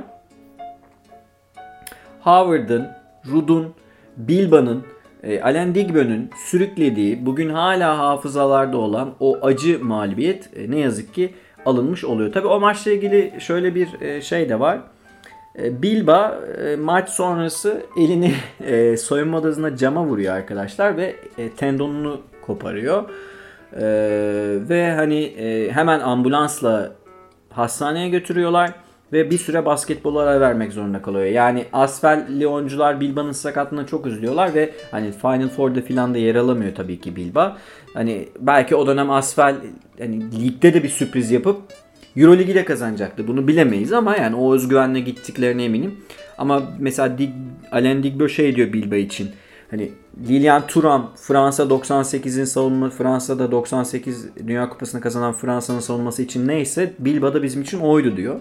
Şimdi Bilba'dan yoksun olmak tabii ki onların Final Four hedeflerinden e, sapmalarına neden, e, Final Four'daki şampiyonluk hedeflerinden sapmalarına neden oluyor ama şu lafı şuraya getireceğim. E, 94 e, döneminde de keza 96-97'deki bu kara perşembede de ondan sonraki e, elemelerde de yani bu 4 kere Final Four'a kalamama durumunda e, yani bunu söyleyip söylememekte kararsızdım ama söyleme kararı aldım. İşin teknik boyutu gerçekten belirleyici. Şimdi biliyorsunuz 99'da e, oraya geleceğim ama yani 99'da Efes'ten e, Efes'te ciddi bir reset atılıyor kadroya işte. Yani o Volkan Aydın, Ufuk Sarıca, Namoski'nin gönderilmesi falan var. Daha sonra e, Aydın Hoca da bırakıyor. Şu net. Namoski ile Aydın Hoca'nın arasının açıldığı dönemler bu dönemler yavaş yavaş ve Namoski'nin takımın tek takımı teknik açıdan eleştirdiği dönemler.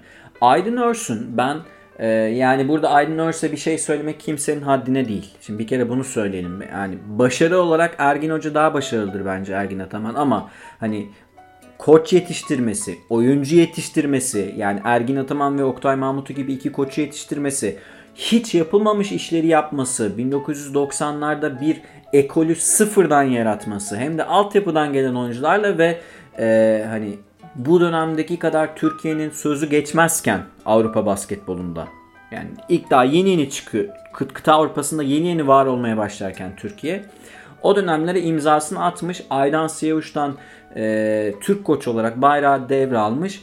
Efsanevi bir koçtur. E, bununla birlikte Efes'in salonunda asılmış durumdadır forması. Yani adı asılmış durumdadır Namoski ile birlikte. Türk basketbol tarihinin gelmiş geçmiş en en en önemli figürlerinden biridir. Şimdi burada hiçbir şekilde bunu tartışmayacağım. Ama bununla birlikte diyeyim ama demeyeyim şimdi ama deyince orası kıymetsizleşiyor. Bununla birlikte arkadaşlar şu bir gerçek ki Aydınors ne yazık ki Efes'i Kupa 1'de Kupa 1 özelinde söylüyorum son hamleyi yapmasını sağlayamamıştır. Şimdi bu şanssızlıklar var evet ee, ama bir yandan da şu gerçek Aydın Örs çok iyi bir A planıyla uzunca süre Efes'e oynadı. Ama mesela Asfel maçında da olan şeyleri de görürseniz bazen maç içerisinde e, tek plana fazla e, bağlı kaldığını Şimdi şimdi anlıyorum tabii. Ben o zaman o dönem o maçları izlerken çocuktum yani 96'daki finali izlerken ben 10 yaşındaydım. Hani Koraç Kupası finalini izlerken yani Ufuk Sarıca yanarken filan. Ama böyle şimdi şimdi geriye dönüp baktığımızda e, Efes'in teknik anlamda da bazı sorunları olduğunu söyleyebilirim. Yani yoksa Aydın Nurse pekala Bozdar Markovic, Ettore Messina, e, Jacob Obradovic kadar saygın bir koçtur. Euroleague efsanesi olan bir koçtur. Ee, ama Euro Ligi kazanamama nedeni de bence A planına biraz fazla bağlı kalması ve biraz esnek davranamamasıdır diyebiliriz. Tabi bu biraz Namoski ile takımın da arasını daha sonra açacak. Bunu biliyoruz zaten. Namoski yönetiminde de problemler yaşıyor. Ama yani Namoski, Ufuk Sarıca, Volkan Aydın gittikten sonra Efes bu arada Final Four'a kalıyor. kalıyor. Onu da e, altın çizelim 2000 yılında. Şimdi 96-97 Kara Perşembe meselesi böyle. Ee, o dönem ligin en iyi oyuncusu sizde olmasına rağmen Final Four'a kalamıyorsunuz. Gerek rotasyon etkisi gerekse maç planı etkisi. Yani şu net bu dediklerimle izlerseniz o Asvel maçını Asvel'in maç planının e, Efes'ten daha iyi olduğuna emin olabilirsiniz. Bir de tabii şu var. E, Tamer Oyguç'un bir sözü var. Yani o kara perşembe olarak bilinen dönem aslında Türkiye'de bir milattır. Hani Efes o maçtan sonra Madrid'i niye yenemedi diye hesap sorulmaya başlanmıştır diyor. Bu anlamda doğrudur. Hatta kendisinin şey hikayesi var. İşte maçtan sonra çok o kadar üzülmüş ki e, hani arabaya bindim gittim bir baktım Edirne sınırı yazıyor tabelada diyordu. Şimdi bu evet herkesin çok üzüldüğü bir maçtır. Herkesin hala hatırladığı bir maçtır ama biraz daha böyle duygulardan arınıp işe teknik boyutundan bakmaya çalışırsak naçizane bu tabii benim görüşüm tamamen hatalısın diyebilirsiniz. Asvel'in çok teknik anlamda esnek oynadığı ve maçı çok daha iyi çalışarak geldiği bir e, maç olduğunu rahatlıkla söyleyebiliriz. Ve mental olarak da özellikle ikinci yarıda mental olarak üstünlüğü almıştır Efes'ten. Yani Efes geri geri düştükten sonra o son hamleyi yeniden yapacak. İşte Messina'nın size bahsettiğim o baskıyı kaldıracak teknik ne teknik hamle e, bulabilmiştir ne de oyuncu hamlesi bulabilmiştir. Mesela işte üçüncü el falan bulamamıştır. E, tabii Volkan Aydın'ın eksikliği de burada e, önemli. Onu söylemek lazım. Yani şey yanlış anlaşılmasın. Ben suçu Aydın Örs'ü yıkıyor değilim. Sadece burada çok fazla söylemeyen bir şey söylemek istiyorum. Bu Aydın Örs'ü kötülemez. Bu Aydın Örs'ün büyüklüğünden hiçbir şey eksiltmez. Benim gibi yani ben hani Aydın Örs'ün yanında Türk basketbolu için hiçbir şey ifade etmiyorum. Ama böyle bir gerçeklik var. E, Asfal maçının kaybedilmesinde. Ki nitekim e, Final Four'u bu anlamda yoktur Aydın Örsün arkadaşlar. Ne yazık ki keza e, Petar Namoski'nin de. 96-97 acı bitti. E, Efes içinde, Ülker içinde, e, Tofaş içinde. Zaten Ülker top 16'ya kalamadı. Bunu söylemiştim. Efes çeyrek finalde Asvel'e elendi. Tofaş da finalde o meşhur e, Aris finalini kaybetti. Şimdi gelelim şeye e, 97-98 sezonuna. Efes ve e, Ülker'in yanına bir takım daha ekleniyor arkadaşlar. Bir yudum daha aldım. E, Türk Telekom. Ve Efes o sezon Asfel'den Howard'ı alıyor bu arada. Onu da söyleyeyim yani. Geçen sene, e, bir önceki sene o son maçta 40 dakika oynayıp Efes'e 15 sayı atan ve sahanın 2-3 yıldızından biri olan Howard'ı Efes alıyor. Kısa forvet pozisyonuna.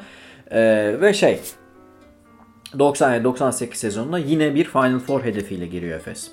Şimdi 3 takımla temsil ediliyoruz. Efes A grubunda, Türk Telekom B grubunda, Ülker C grubunda. Yine ilk tur ve ikinci tur grupları var. Ee, Türk Telekom'un ilk gruplarda meşhur bir PAOK galibiyeti var bu arada söyleyeyim. Peja Stojakovic'in oynadığı PAOK.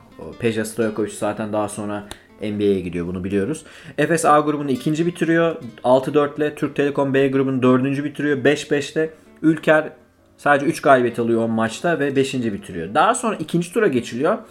Telekom ve Ülk e, Efes aynı grupta.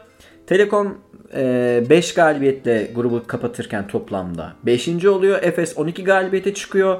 ikinci oluyor. Ülker ise H grubunu 5. bitiriyor. 5-11 ile. Şimdi yine böyle kritik galibiyetleri var takımlarımızın ama şeye gelmek istiyorum.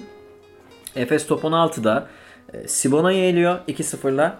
İlk maç e, Rebraca'nın 31 sayısına rağmen bu arada onu da söyleyeyim. O efsanevi bir performanstır ama Sibona tabii ki baş edebilecek durumda değil Efes'le. Çeyrek final maçın, çeyrek final serisi e, şöyle bir şanssızlık var. Namoski sakat. Benetton'la eşleşiyor Efes ve Namoski seri boyu oynayamıyor arkadaşlar. Buna rağmen Benetton'dan bir maç alıyor Efes. İstanbul'daki maçı 59-58 zor da olsa güç bela kazanmayı başarıyor Efes ama tabii ki Namoskisiz. Ee, yani Peter P takımın %50'sinden fazlası olan, takımın kalbi olan, belki de bir basketbolu bir yani bir ülkenin basketbol kalbi olan bir oyuncu yoksa sizin mental olarak da bir kere zaten o seriyi geçmeniz pek mümkün değil. Çünkü Efes e, Avrupa'da önce oyununu sonra men- mental olarak da üstünlüğünü takımlara kabul ettirmiştir belli bir aşamadan sonra. Bunu da büyük ölçüde Petar Namoski sayesinde yapmıştır. Tabii Namoski'siz o seri geçmek e, pek imkan ihtimal değil. Ülker ve Telekom'da ne yazık ki e, bu şey kadar gelemiyor. Top 16'da yok. Yine Top 16 sadece Efes Pilsen e, adı var. 98-99 sezonu ise güzel. Top 16'ya 3 takımımızın birden kaldığı, Euroleague'e başlayan 3 takımımızın 3'ünün de top 16'ya kaldığı bir dönem. Ülker, Efes ve Fenerbahçe e, arkadaşlar 3 e, takımla birlikte oynuyoruz. Fenerbahçe, Efes bu şeyleri biraz hızlı geçmek istiyorum. Top 16'dan girmek istiyorum. Fenerbahçe'nin efsanevi bir kadrosu var. Hemen o kadroyu söylemek istiyorum size. Abdul Rauf, NBA'den bildiğimiz. Hani bugün eee aslında Steph Curry'den daha iyi yüzdeli faal atıyor. Niye e, NBA'de en yüzdeli faal atan oyuncu listesinde adı yok denen Abdülrauf. Onun da nedeni şey 1200 serbest atış aranıyor onun için arkadaşlar. Onu hemen söyleyeyim. Abdülrauf'un 1200 serbest atışı yok NBA'de. E, Abdülrauf, Conrad McCree, Marko Milic, İbrahim Kutlay, Zan Tabak gibi çok pahalı, e, bayağı iyi bir kadro. Gerçekten bugün Fenerbahçelilerin herhalde hala unutmadığı bir kadrodur. Ee, bir kadro İbrahim Kutlay ki o sezon e, şeyi de şu notumu da bulayım. Eğer yanlış hatırlamıyorsam ligin skor kralı oluyor. Ee, evet İbrahim Kutlay ligin skor kralı oluyor arkadaşlar. Hani bu kadar kaliteli bir kadro tabii ki e, Fenerbahçeliler haliyle e, başarı bekliyorlar ki aslında sezon güzel de başlıyor. Şöyle söyleyelim. O sezonu şampiyon olarak kapatacak olan e, Jalgiris'i 99-84 e, yeniyor e, Fenerbahçe e, İstanbul'daki maçta. Tabi yükselen genç skorer olarak İbrahim Kutlay sezonu 21.4 sayıyla Euroleague sayı kralı olarak da kapatıyor. Bir dipnot olarak onu vereyim. Efes'te Mirsat gibi işte Hüseyin Beşok gibi genç yıldızlar yavaş yavaş iyice kadroya girmeye başlıyorlar. Ülker, Efes ve Fenerbahçe 3'ü birden top 16'da. Yalnız şöyle bir sorun var arkadaşlar. Efes dışında Ülker ve Fenerbahçe top 16'da ne yazık ki galibiyet alamıyor. Zalgiris Ülker'i 2-0'la geçiyor. Fenerbahçe Madrid'e 2-0'la eleniyor. Efes CSK'yı 2-0'la e, geçiyor. Ülker'i eleyen Jalgiris Kaunas yine bir Türk takımı olan Efes'le karşılaşıyor. 1998-99 e, finalinde. Yani e, Zukauskasların, Tyus Edlin'in, Stombergas'ın olduğu bir e, kadro. Jagiris bu tarafta adı büyük ama kendisi sakatlığı nedeniyle çok fazla oynayamayan Zoran Savic gibi bir e, uzunu olan yine Drobniak gibi bir kaliteli oyuncusu olan Efes ilk maçı kıl payı kaybediyor 69-68. İkinci maçsa e, o maçı hatırlıyorum ben. E, Zukauskas'ın 4-5 tane smacı vardı. Bayağı siniri bozucu. E, farklı kaybediyor Efes ve yine hemen söyleyeyim farklı kaybediyor ve Final Four'u yine kaçırıyor. Şimdi bu dördüncü kez Efes'in e, Final Four'un kıyısından döndüğü sezon olarak kayıtlara geçiyor. Şimdi bu durum tabii ki Efes'te bazı şeylerin değişmesine neden olacak ve dönemin sonunda e, Efes kadroya reset atıyor. Namoski falan gidiyor. İşte Mulomerovic'ler, İbrahim Kutluaylar'la yeni bir kadro. E, önce Oktay Hoca'nın kız bir, bir, e, bir iki maç çalıştırdığı ardından Ergin Hoca'nın, Ergin Ataman'ın yönetimi devraldığı ve takımı Final Four'a taşıdığı e, dönem 99-2000 sezonu şeye çok girmiyorum ama şöyle bir e, şey de söyleyeyim. Efes Asvel'den intikamı alarak e, o Final Four'a kalıyor. Asvel'i 2-1 ile geçiyor ki son maç bayağı zorlu geçmiştir. 68-66 bitmiştir İstanbul'da. Mustafa Sonko'nun orta sahadan salladığı top da hala e, girecekmiş gibi hissettirir tekrarına bakarsanız. Ama bir şekilde Efes e, rövanşı almayı başarıyor Asvel'den. E, bu 10 yılın sonunda yani daha doğrusu aslında 10 yılın sarkan şeyinde diyelim 2000 yılında. Şimdi Türk basketbolunun 7 numarası, 4 kez Final Four'u kaçırmasına rağmen bir ülkeye basketbolu sevdiren Namoskili Efes'in e, hikayesi bu. Biraz Ülker, Fenerbahçe, dönemin başında Eczacıbaşı, Galatasaray gibi takımlar arkadaşlar e, ne yazık ki Efes seviyesine e, gelebilmiş değiller. Özellikle Fenerbahçe'nin o müthiş kadrosunun ee, belki biraz daha üzerinde yatırım yapılsa ya da sabredilse takım kimyası için daha başarılı olmaması için elbette hiçbir neden yoktu. Tabi bu şeyi söylemekte fayda var. Yani birden yapılmış kadroların böyle pat diye Euroligi kazanması çok kolay bir şey değil. Yani 70'ler 80'ler geride kalmış durumda. Rekabet yayılmış durumda ve hani biraz kadro istikrarını korumak önemli. Tabi daha sonra Fenerbahçe o yatırımı geri çekiyor. 2006-7 sezon öncesi Ülker'le e, birleşene kadar. Ama e, İbrahim Kutluay'ın Euroleague sayı kralı olması yani adını Galis, Radulovic, e, Danilovic, Arlauskas, Carlton Myers, Peja Stojakovic gibi skor liderlerinin yanına yazdırmış olması yani Avrupa'nın sayılı skorerlerinden biri olmuş olması gerçekten önemli. Ee, keza işte o dönemin önemli guardları David Rivers, Rigado'nun mesela yapamadığını, işte keza Karnişovas'ın yapamadığını o skor liderliğini İbrahim Kutlay'ın e, başardığını da söylemekte fayda var arkadaşlar. Şimdi gelelim. Türkiye'nin hikayesi biraz böyle. Bunun üzerine bir iki bir şey daha şu, eklemek istiyorum. 1990'lar gerek e, kulüp başarısı bazında gerekse mil takım bazında Türkiye'nin artık burnunu havaya kal yani bu yanlış oldu yani e, Türkiye'nin artık büyük adımlar atmaya başladığı dönemdir. Eurobasket 99'dan bir önceki Euro, e, Euro Euroleague podcast'inde bahsetmiştim. Eurobasket 99 gibi bir e, jenerasyonu da doğuracak bir şeyden bahsediyoruz. Yani Türkiye'de basketbolun Ufuk Sarıca, Volkan Aydın'dan sonra işte Kerem Tunçeri ekolüne yavaş yavaş geçmesi o meşhur 79 jenerasyonunun bayrağı devralması büyük ölçüde 90'ların başında Efes'in yarattığı rüzgar sayesinde olmuştur. Yani bir ülkenin hem basketbolda hem de e, bir bütün olarak sporda kaderini dönüştüren takımdır. Bunu rahatlıkla söyleyebilirim. Bu hiç de subjektif bir şey değildir. Gerek e, Türk takımlarının takım olarak Türk takımlarının e, Avrupa'daki ilk kupasının ilk finalini oynaması, Avrupa Kupası finalini oynaması 93'te gerekse ilk kez kupa kazanan takım olması 96'da gerçekten e, o gün için çok büyük olaylardır. Baktığınızda Koraç Kupası mesela 3. kupadır ama dediğim gibi çok zor bir kupadır ve anlamına bakarsanız elbette Kupa 1 olarak Fenerbahçe'nin 2017'de kazandığı en büyük kupa odur. Türk basketbolunun kulüpler bazında kazandığı en büyük kupadır. Bunu tartışacak hiçbir şey yok ama o dönemin koşullarını göz önünde bulundurursanız Türk basketbolunun daha yeni yeni yükseldiği ve öyle çok da öyle Eurolig'e falan mesela sponsor olacak gibi durumların söz konusu olmadığı e, hali hazırda Yunanların ciddi şekilde yatırım yaptığı, e, İtalyanların varlığını koruduğu, Yugoslavların olduğu bir dönemde e, yani paranın henüz Türk basketbolunun böyle Türk Türk basketbol takımlarının e, en zengin 2-3 kulüpten en zengin 2-3 ligden birinin olmadığı bir Türkiye Basketbol Ligi'ni düşünürsek dönemde o yapılanlar gerçekten büyük işlerdir arkadaşlar.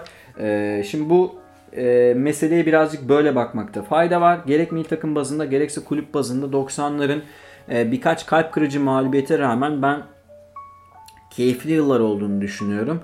Ee, şu an izlerseniz basketbol biraz sıkıcı gelebilir. Özellikle tempolu basketbolu, perimetre oyununa e, alışmış olan e, günümüz e, izleyicileri açısından 90'lar biraz çağ dışıdır, ilkeldir. E, ki ben de böyle düşünüyorum. Yani bugün e, efendim Namoski bugün oynar mıydı? Oynardı. Şimdi bunu böyle düşünmemek lazım. Oyun yapısını değiştirdi ama Namoski 90'larda oynadığı gibi bugün oynayamazdı. Bu kesin. Yani e, 90'ların işte en büyük guardları kimdir? O 5'imi de seçeceğim ben. Yani David Rivers var, Georgievich var, Namoski var.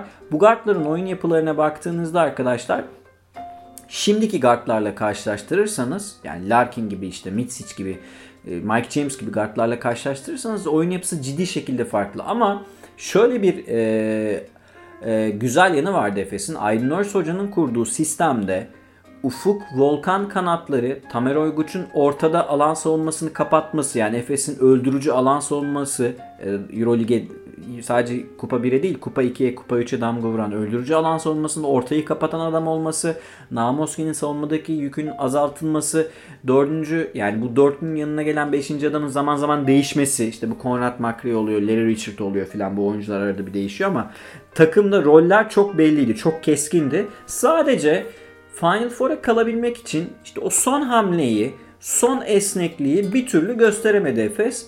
Ve 90'larda ne yazık ki tek üzüntüm budur. Bir Final Four'umuz yok. Yoksa evet başka kalp kırıcı mağlubiyetler de var. Tofaş'ın aldığı gibi. Ama asıl şey bu kadar mücadelenin bence Final Four'la taçlanmış olması taşlanmış olmamasıdır buradaki asıl sorun. Şöyle söyleyelim. Şimdi evet bazı şeylere alışarak gitmek gerekiyor. Yani pat diye Euroleague şampiyonu olamazsınız. Ama Efes oraya zaten hazırlanarak geliyordu. Bir kere bunun altını çizelim. Yani Efes birden e, böyle in the middle of nowhere'dan çıkan bir takım değildi. Zaten 93'te Kupa 2'de final oynamış. 96'da Koreçi kazanmış. 96-97 sezonunda ligin en iyi oyuncusu kendisinde olan bir takım. Şimdi bu tip durumlarda ee, işte Türkiye'deki e, sadece sporda değil günlük hayatta da karşılaştığımız şeyleri birazcık böyle gözden geçirirsek şansları değerlendirme konusunda çok efektif bir ülke değiliz aslında. Yani e, böyle bazı şeyleri harcamaya çok meyilliyiz. Şimdi muhtemelen daha net bir örnek vereyim. Efes'in yerinde bir Alman takımı olsaydı o sezon o sezon Asfel'i elerdi.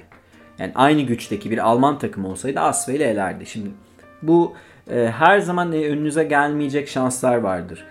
Efes 4 kere geldi. 4'ünü de değerlendiremedi. Ki şunu da söyleyelim. 2000-2001'de Efes 2 sezon üst üste Final Four yaptı. 2000'lerin başında yine takıldı çok kez. Yine yine yani Final Four'un kenarından döndü Efes. Yine bir şey değişmedi Efes için bu anlamda. Yine bir sürü kayıp var. Ama şu, şu net.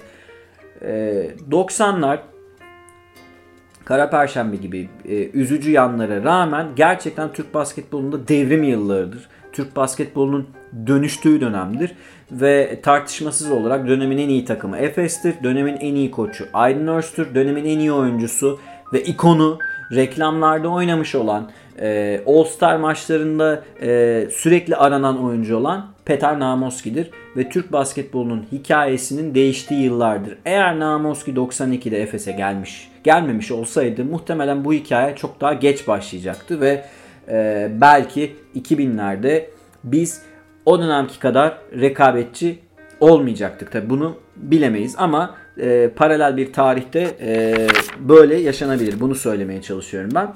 E, Namoski'nin gelişi, Efes'in başarıları bu anlamda kritiktir. Şimdi e, Türk takımları mevzusundan sonra biraz şeyden bahsetmek istiyorum arkadaşlar ben.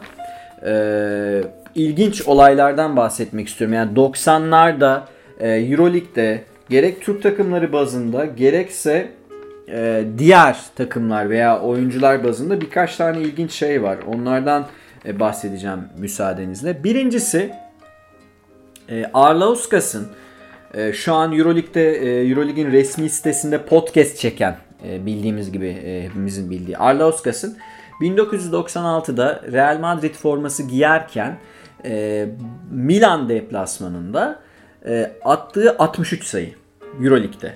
63 sayı, 11 rebound, 2 asist, 4 top çalma ve 80'den fazla verimlilik puanı. Şimdi bu modern dönemlerin rekorudur. Radovan Korac'ın 1965'te attığı 99 sayı var. Ee, yine o dönem böyle atılan çok ciddi skorlar var ama böyle modern dönemi baz alırsak e, Arlauskas'ın 63 sayısı rekordur. Şimdi biz mesela Larkin'in 49'unu biliyoruz. Çünkü Larkin hani ULEP Euroleague'deki rekorlar. Biliyorsunuz ULEP Euroleague'in istatistik sayfasına girdiğinizde karşınıza 2000'den sonraki istatistikler çıkar. Ama ondan önce rekor Arlauskas'ındı. E, dönemin en iyi power forvetlerinden biri ve o maçta ilginç bir şey söyleyeyim. Madrid 115-96 kazanırken Milan deplasmanında e, hiç üçlük atmadı. Sıfır üçlük atarak 115 sayıya ulaştılar ve Arlauskas tam 63 sayı gönderdi. Ki e, Arlauskas'ın da skor şampiyonluğu var bu arada onu da söyleyeyim. E, Avrupa'da 1995-96 sezonunda bu 63 sayının da etkisiyle 26.4 sayı ortalamayla e, Arlauskas o sezonun Euroleague sayı kralı oluyor. E, şeyden bahsetmiştim. Bilba'nın e, cama attığı yumruktan e, bahsetmiştim az önce. Onu söyleyeyim. 1995'te e, bir Olympiakos Efes maçı var. E, maç bir süre tek hakemle oynanıyor arkadaşlar. E, bir, ve hakem iyi yönetiyor bu arada maçı. Kötü yönetmiyor. YouTube'a, evet, Twitter'a, sosyal medyaya falan da görüntüleri düştü. Apar topar diğer hakemi başka bir hakem buluyorlar çünkü diğer hakem gelemiyor maça. İkinci yarı e, iki hakeme dönüyor maç. Yani tek hakemle, tek hakemle devam eden bir maç var.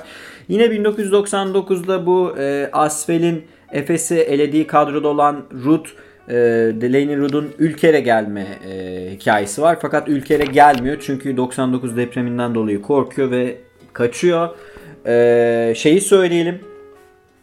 Yunanların ve İtalyanların e, NBA veteranlarının ciddi para ayırdığı dönemler. İtalyanlar bunu zaten 80'lerde de yapıyorlardı. İşte Bob McAdoo gibi böyle kariyerinin sonuna doğru gelmiş veteranlara ciddi paralar getirerek NBA'den güçlü kadrolar kuruyorlardı. Buna Yunanlar da eklendi ve Yunanların e, o Olympiakos ve Panathinaikos'un aldığı şampiyonluklarda Yunan takımlarının yükselişinde ciddi payı vardı. İşte Eddie Johnson gibi, Dominic Wilkins gibi, e, Byron Scott gibi, Orlando Woolridge gibi önemli sayılabilecek NBA oyuncularının e, Euroleague'de görmeye başladığımız dönemler bunlar arkadaşlar.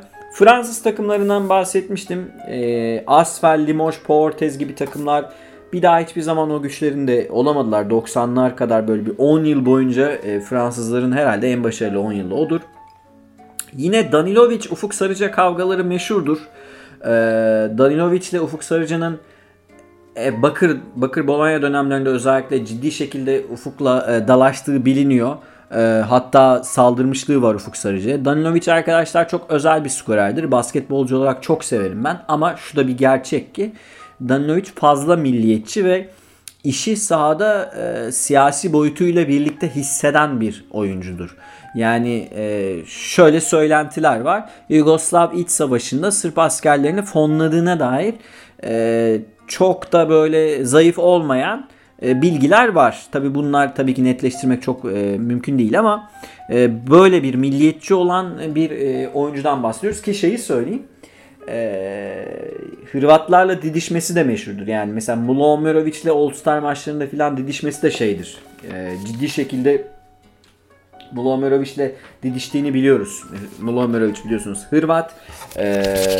Şey e, Danilovic Sırp olduğu için itişip kakışıyorlar maç içinde sürekli. Ee, Yunanlarla ilgili bir şey daha söyleyeyim. Dönemin güçlü uzunları Tarlaç gibi, Paspal gibi, Radya gibi, Radya'nın bir NBA kariyeri var biliyorsunuz. Vrankovic gibi uzunları hep Yunanistan'da izlediğimiz dönemden bahsediyoruz. Ve bir dipnot daha vereyim son olarak. Carlton Myers'ın Danilovic ile İtalya Ligi'nde e, birebir rekabete girmiş olan ve o dönemin herhalde skorer guardlar arasındaki en iyi rekabeti olan yani Djordjevic Namoski rekabeti bir yanda e, Myers Danilovic rekabeti bir yanda guardlar arası mücadeleler gerçekten 90'larda önemliydi. Tabi Rivers, David Rivers falan da giriyor araya.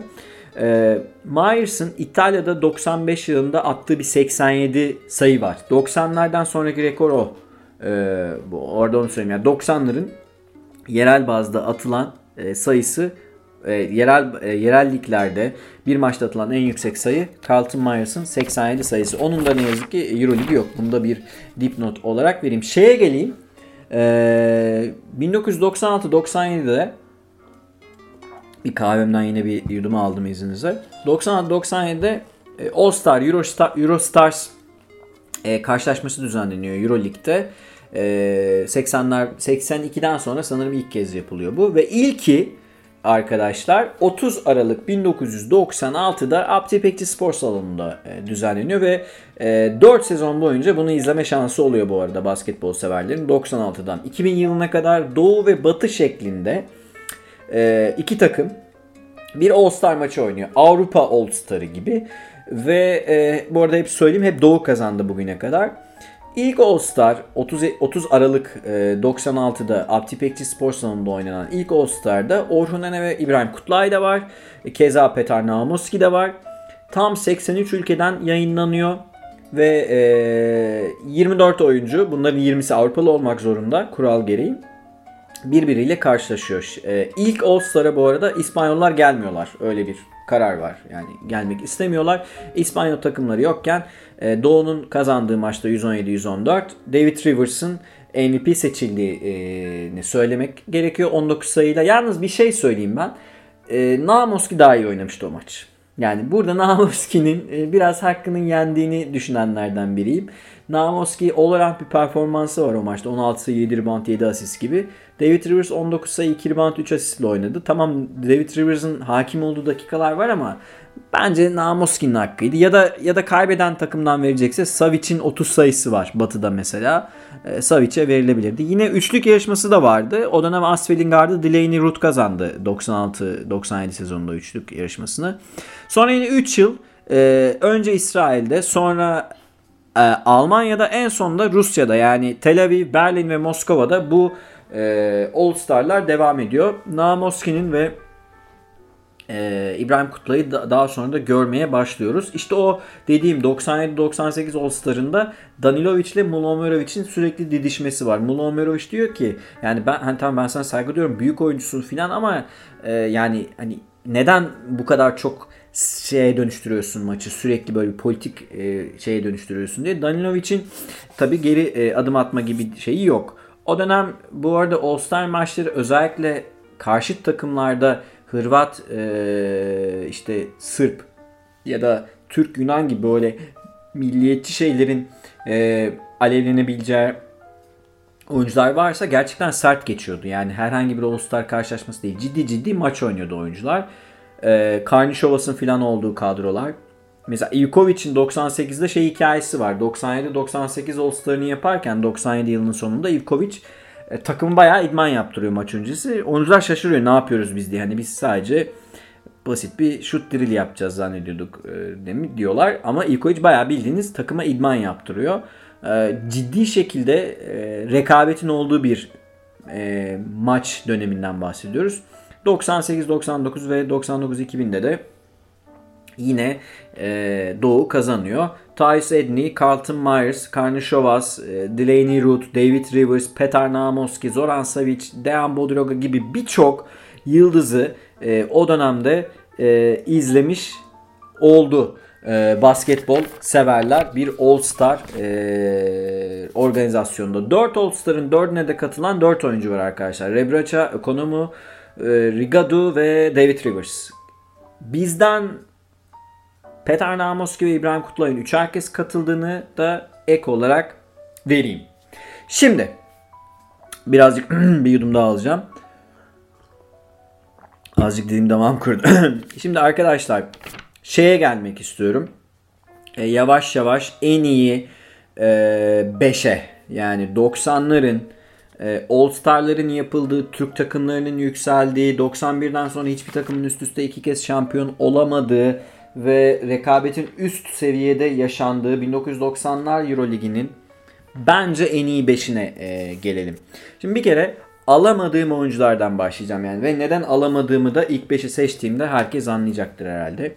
David Rivers, e, Rebrecha, Bodiroga, Karnishovas, Arlauskas, Karasev, Albertis, Vrankovic, Galis, Yanakis, Radya, San Epifanio, Carlton Myers, Peja Stojakovic gibi oyuncuları arkadaşlar e, alamadım. Keza Zoran Savic ve Petar Namoski'yi de ilk beşime alamıyorum. E, Namoski alamama nedenimi söyleyeceğim. 90'ların Euroleague olarak en iyi 5'i şu. Benim için. Point guard'ım Djordjevic. 2 numaram Danilovic. Danilovic, Djordjevic backcourt'u kurdum. Kısa forvet Toni Kukoc. For, e, 4 numara en çok tartıştığım nokta buydu bugün 90'ları izleyen abilerimle. Pasbal'ı alıyorum ben. Savic veya Rade diyen olabilir. Hiçbir sözüm yok. Pasbal'ı alıyorum ben 4 numara olarak. Pivotum tabii ki Arvidas Sabonis. Şimdi e, hemen şeyi söyleyeyim. Namoski 6. adamım. E, ve bu ilk 5'teki en değerli oyuncum da tartışmasız Toni Kukoc. Bir kere şeyi söyleyeyim arkadaşlar. Toni Kukoc benim gözümde e, Bodirogo'dan da öndedir. All around'luk olarak bakacaksınız yani sahada her şeyi yapabilme çerçevesinden bakacaksanız Nowitzki'nin filan da önündedir. Sahada her şeyi yapabilen 90'ların ikinci yarısında Chicago Bulls'un e, 6. adamı olan ama maçı bitiren 5'te yer alan topu eline verdikleri Pippen'la birlikte ka- oyunu kuran oyuncudan bahsediyoruz ve üst üste aldığı MVP'ler e, işte o 80'ler podcastinde bahsettiğim Euro Oscar veya Mr. Europe ödüllerini filan böyle onları bir kenara koyarak söylüyorum. 90'larda yetenek olarak böyle bir oyuncu e, görmedik. Yani ne Danilovic onun seviyesinde, ne Djordjevic onun seviyesinde, ne diğer oyuncular. Kukoc benim için çok özel bir yerdedir e, ve ilk beşimin en kıymetli oyuncusu. Yani efsane bir kişi seçeceksem o Toni Kukoc'tur. E, guardlarım e, Djordjevic, Danilovic, uzunlarım Sabonis, Paspal. Şimdi gelelim birkaç şeye. Yani mesela Bodiroga'yı niye almadığımı söyleyeyim. Bodiroga benim için 2000'ler oyuncusudur. Çünkü e, asıl Final Four MVP'liği falan 2000'lerde başlıyor. Carlton Myers'ın işte Euroligi yok. E, yani Gallis'in e, kariyerinin sonlarıydı. Radya gitti geldi NBA'ye. Efendime söyleyeyim yani Karnisovas mesela çok üzgünüm. Euroligi yok. E, vesaire. Şimdi Stojakovic çok kısa oynadı filan. Şimdi Namoski'yi niye almadığıma geleyim. Şimdi eğer Petar Namoski 90 ve 91'deki e, arkadaşlar bu e, Yugoplastika'da 11. 12. adam olarak bench'in sonunda oturan oyuncu olarak kupayı e, almasaydı da 6. 7. adam olarak yani süre alan bir oyuncu olarak o kadroda e, kupayı alsaydı Namoski ilk 5'e almayı düşünürdüm. Şimdi bir kere bu 5'i yaparken ben kariyere önem verdim. Bana sorsanız Namoski mi daha iyi oyuncu, Djordjevic mi daha iyi oyuncu birebir kafa kafaya derseniz ben Namoski derim. Birebir eşleşmelerde de genelde Namoski yenmiştir bu arada Djordjevic. Bu bir kere bunu söyleyeyim. Ama bir ilk 5 yapıyorsak biraz kariyere bakmam gerekiyor.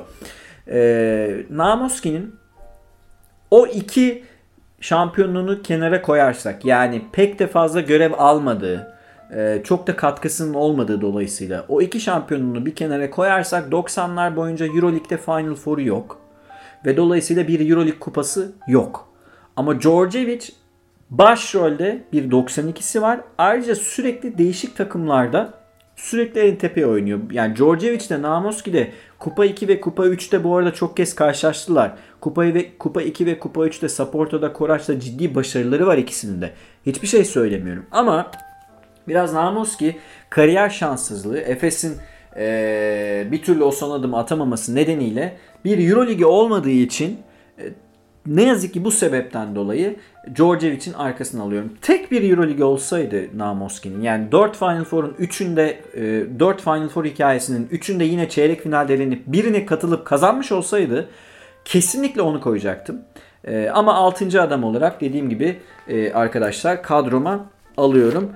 Yetenek olarak, saf yetenek olarak belki hatta çoğu insan için şeyin önündedir.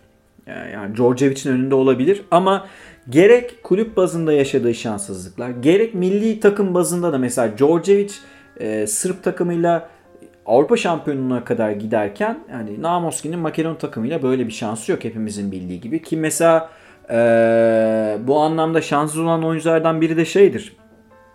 Arturas Karnisovas'tır. Gerek o bahsettiğim Barcelona Panathinaikos finali tartışmalı 96'daki gerekse 95 Eurobasket'teki o e, katledilen maç, Yugoslavya'ya hediye edilen Litvanya'nın elinden alınan maç da olduğu gibi böyle iki kez hani o da mesela kupanın ucundan dönmüştür. Ama Namoski'nin gerek milli takım bazında gerek Efes bazında e, kendini Avrupa'ya yeteri kadar tanıtamaması tanıtamama değil demeyelim de yani e, hak ettiğinden belki yarım seviye daha az saygı görmesine neden olmuş olabilir bu durumlar. Çünkü Djordjevic'in mesela iki kere üst üste Mr. Europe seçildi Djordjevic. Yani bu ödülü alan oyuncular Danilovic, Sabonis, Kukoc filan. Yani Kukoc'un adı sürekli orada mesela. Petrovic filan. Yani hani buraya Djordjevic adını koymayı başarıyor. Biraz milli takımının da etkisi. Yoksa oyuncu olarak e, şeyin eksiği yok Namoski'nin.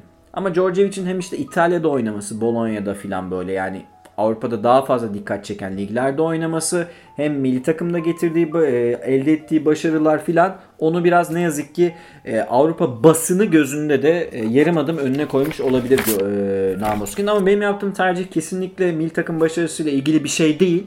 Birçok oyuncu milli takımı yetersiz olduğu için büyük turnuvalara katılamıyor. Bunu biliyoruz birçok spor dalında. Ben tamamen Namoski'nin Final Four'u ve şampiyonluğu olmaması nedeniyle arkadaşlar onu birinci guard olarak seçmedim. Ne yazık ki e, Djordjevic seçmek durumundayım.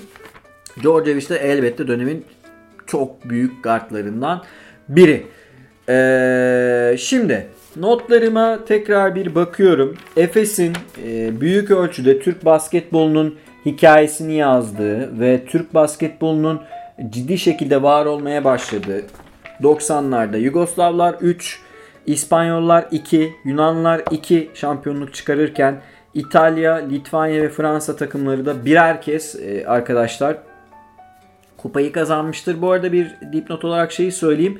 80'lerde e, yapılan Süper Kupa uygulaması da 1991'de bitmiştir. E, hani Avrupa'nın Avrupa'daki kupaları kazanan takımların lig usulü bir Süper Kupa uygulaması gibi bir şey vardı 80'lerde. 90'da Yugoplastika, 91'de Maccabi kazanmıştır ve o bitmiştir. 90'larda tabi bu e, All Star uygulaması da bitti bunu söyleyeyim. Ve 90'ların sonunda artık 100 yıl biterken 2000'lere bağlanırken FIBA'nın egemenliğinin yok olmaya başladığı ve artık ULEP'le kavgaların ortaya çıktı ve dolayısıyla işte 2000-2001 sezonunda iki tane Kupa 1'in oynandığı bir döneme doğru yavaş yavaş basketbol evrilmiştir. Son şunu söylemek istiyorum. Ee, koç anlamında Yannis Ioannidis ve Reneses'in kupa alamamasını üzüldüğümü tekrar etmek istiyorum. Oyuncu olarak da benim bir arkadaşım Uğur'un favori oyuncusu olan Arturas Karnisovas çok özel bir skorer. Olorant bir oyuncu ve Petar Namoski'nin e, Euroleague'i kazanamamış olması 1990'lar boyunca gerçekten 90'lardaki e, biraz keşkelerden e, biridir. En azından benim için de ve muhtemelen e, bütün basketbol severler e, içinde öyledir. 1990'lı yıllar Avrupa'dan ciddi şekilde NBA'ye e, oyuncuların gitmeye başladığı, NBA'deki veteranların Avrupa'ya gelmeye başladığı bir dönem. Drazen Petrovic, e, Vlade Divac gibi oyuncuların NBA'de adından söz ettirmeye başladığı bir dönem e, arkadaşlar ve Avrupa basketbolunun gerçekten e, 80'lerden çok daha farklı olduğu bir dönem rahatlıkla diyebiliriz ve kıtaya e, bu anlamda yayılmıştır basketbol. Ha ilk beşimi seçtim şeyi de söyleyeyim yani e, Djordjevic, Danilovic, Kukoc, Paspal, e, Sabonis ilk beşinin koçu kim? Arkadaşlar burada ayrım yapamıyorum. Şu yüzden yapamıyorum. Konuşmamın arasında bir yerde söylemiştim. Bozidar Markovic ve Jake Obradovic 90'lar boyunca 3'er şampiyonluk aldılar. Üçü de 3 üç farklı takımla aldı. Şey, ikisi de 3 farklı takımla aldı bu şampiyonluğu. Bozidar Markovic Yugoplastika ile Limoj'la ve Pau ile şampiyon olurken Jake Obradovic Partizan'la, Juventus'la ve Madrid'le şampiyon oldu. Dönemi azıcık genişletsem desem yani 89 ve 2000 de eklesem desem 89 şampiyonu Bozidar Markovic, 2000 şampiyonu e, Jeko Obradovic. Yani 12 yıla çıkarsam 4-4 olacak skor. Dolayısıyla Bozidar Markovic ve e, Jeko Obradovic dönemin iki koçu e, olarak benim için kayıtlara geçmiştir. E, 2000'ler ise tabii ki tartışmasız bir şekilde Obradovic'in dönemidir diyebiliriz. Yani Gershon falan var ama yani 2000'ler Jake Obradovic'in Euroleague'e damga vurdu. En çok e, kupa kazanan e, koç olma ünvanını daha dönemin başında elde ettiği bir dönemdir. E, Obradovic bu anlamda Bozidar Markovic'in de Messina'nın da fazla fazla rahatlıkla önüne geçmiştir arkadaşlar. Şimdi bilmiyorum böyle e, bahsetmediğim oyuncular var mı? Yani Rigadusundan Karnişovası'na kadar o döneme damga vurmuş kritik oyuncuları elimden geldiğince söylemeye çalıştım. Hani şunu niye söylemedin demezsiniz bana umarım. Varsa ama eleştirilerinizi e, bekliyorum. 90'lar basketbolu e, Türk basketbol açısından da Avrupa e, Avrupa'daki rekabetin yayılması açısından da kayda değerdir. Günümüzde oyun yapısı karşılaştırılamayacak olsa da eğlence olarak e, Avrupa'da taraftarın yavaş yavaş yavaş yavaş değil çok daha hızlı bir şekilde ilgi göstermeye başladığı dönemdir. Dolayısıyla 2000'lere e, yavaş yavaş taşımıştır bu bahsettiğim süper yıldızlar Avrupa e, basketbolunu arkadaşlar. Şimdi bugün e, Euroleague e, şampiyonlarından 90'lardaki bahsetmeye çalıştım. Nacizane e, ilginç olayları e, hatırladığım ve e, o bahsettiğim abilerimden öğrendiğim, dinlediğim kadarıyla size vermeye çalıştım. Türk basketbolunun hikayesini özet şeklinde ama Kupa 1'deki özellikle hikayesini size anlatmaya çalıştım arkadaşlar. E, Deep çizgi haftalık şekilde bir aksilik olmadıkça e, devam edecek. Ben yine solo gelebilirim ya da işte Orçun gelebilir. Şimdi 90'ları bitirdik. Bundan sonra 2000'lerle devam ederiz diyemiyorum. E, gelecek konularımız henüz kesin değil. Belki böyle yine dosya konuları seçip başka şeylerden e, konuşabiliriz. E, bir yandan bu arada şeyi de söyleyeyim. Last Dance belgeselinin ilk iki bölümü yayınlandı e, pazartesi günü. Yine ee, ben podcast'e gir, girerken iki gün sonra yayınlanacak yine. Ben e, tabii 5 gün önce benim bahsettiğim ilk iki bölümün yayınlanması. Astans belgeselinden belki bahsederiz o anlamda söylüyorum. E, get, günler neler getirecek bakacağız. Ama sizi podcastsiz e, bırakmamaya çalışacağız. Haftalık olarak en azından haftalık olarak e, kayıt girmeye çalışacağımızın e, sözünü vereyim arkadaşlar. Umarım Bugün e, bu kayıttan memnun kalmışsınızdır. E, bu solo kayıttan. Sürçülisan, sürçülisan mesela şimdi yaptığım gibi sürçülisan ettiysem affola. E, herkese e, sağlıklı günler diliyorum. Mutlu kalın. Hoşça kalın. Görüşmek üzere.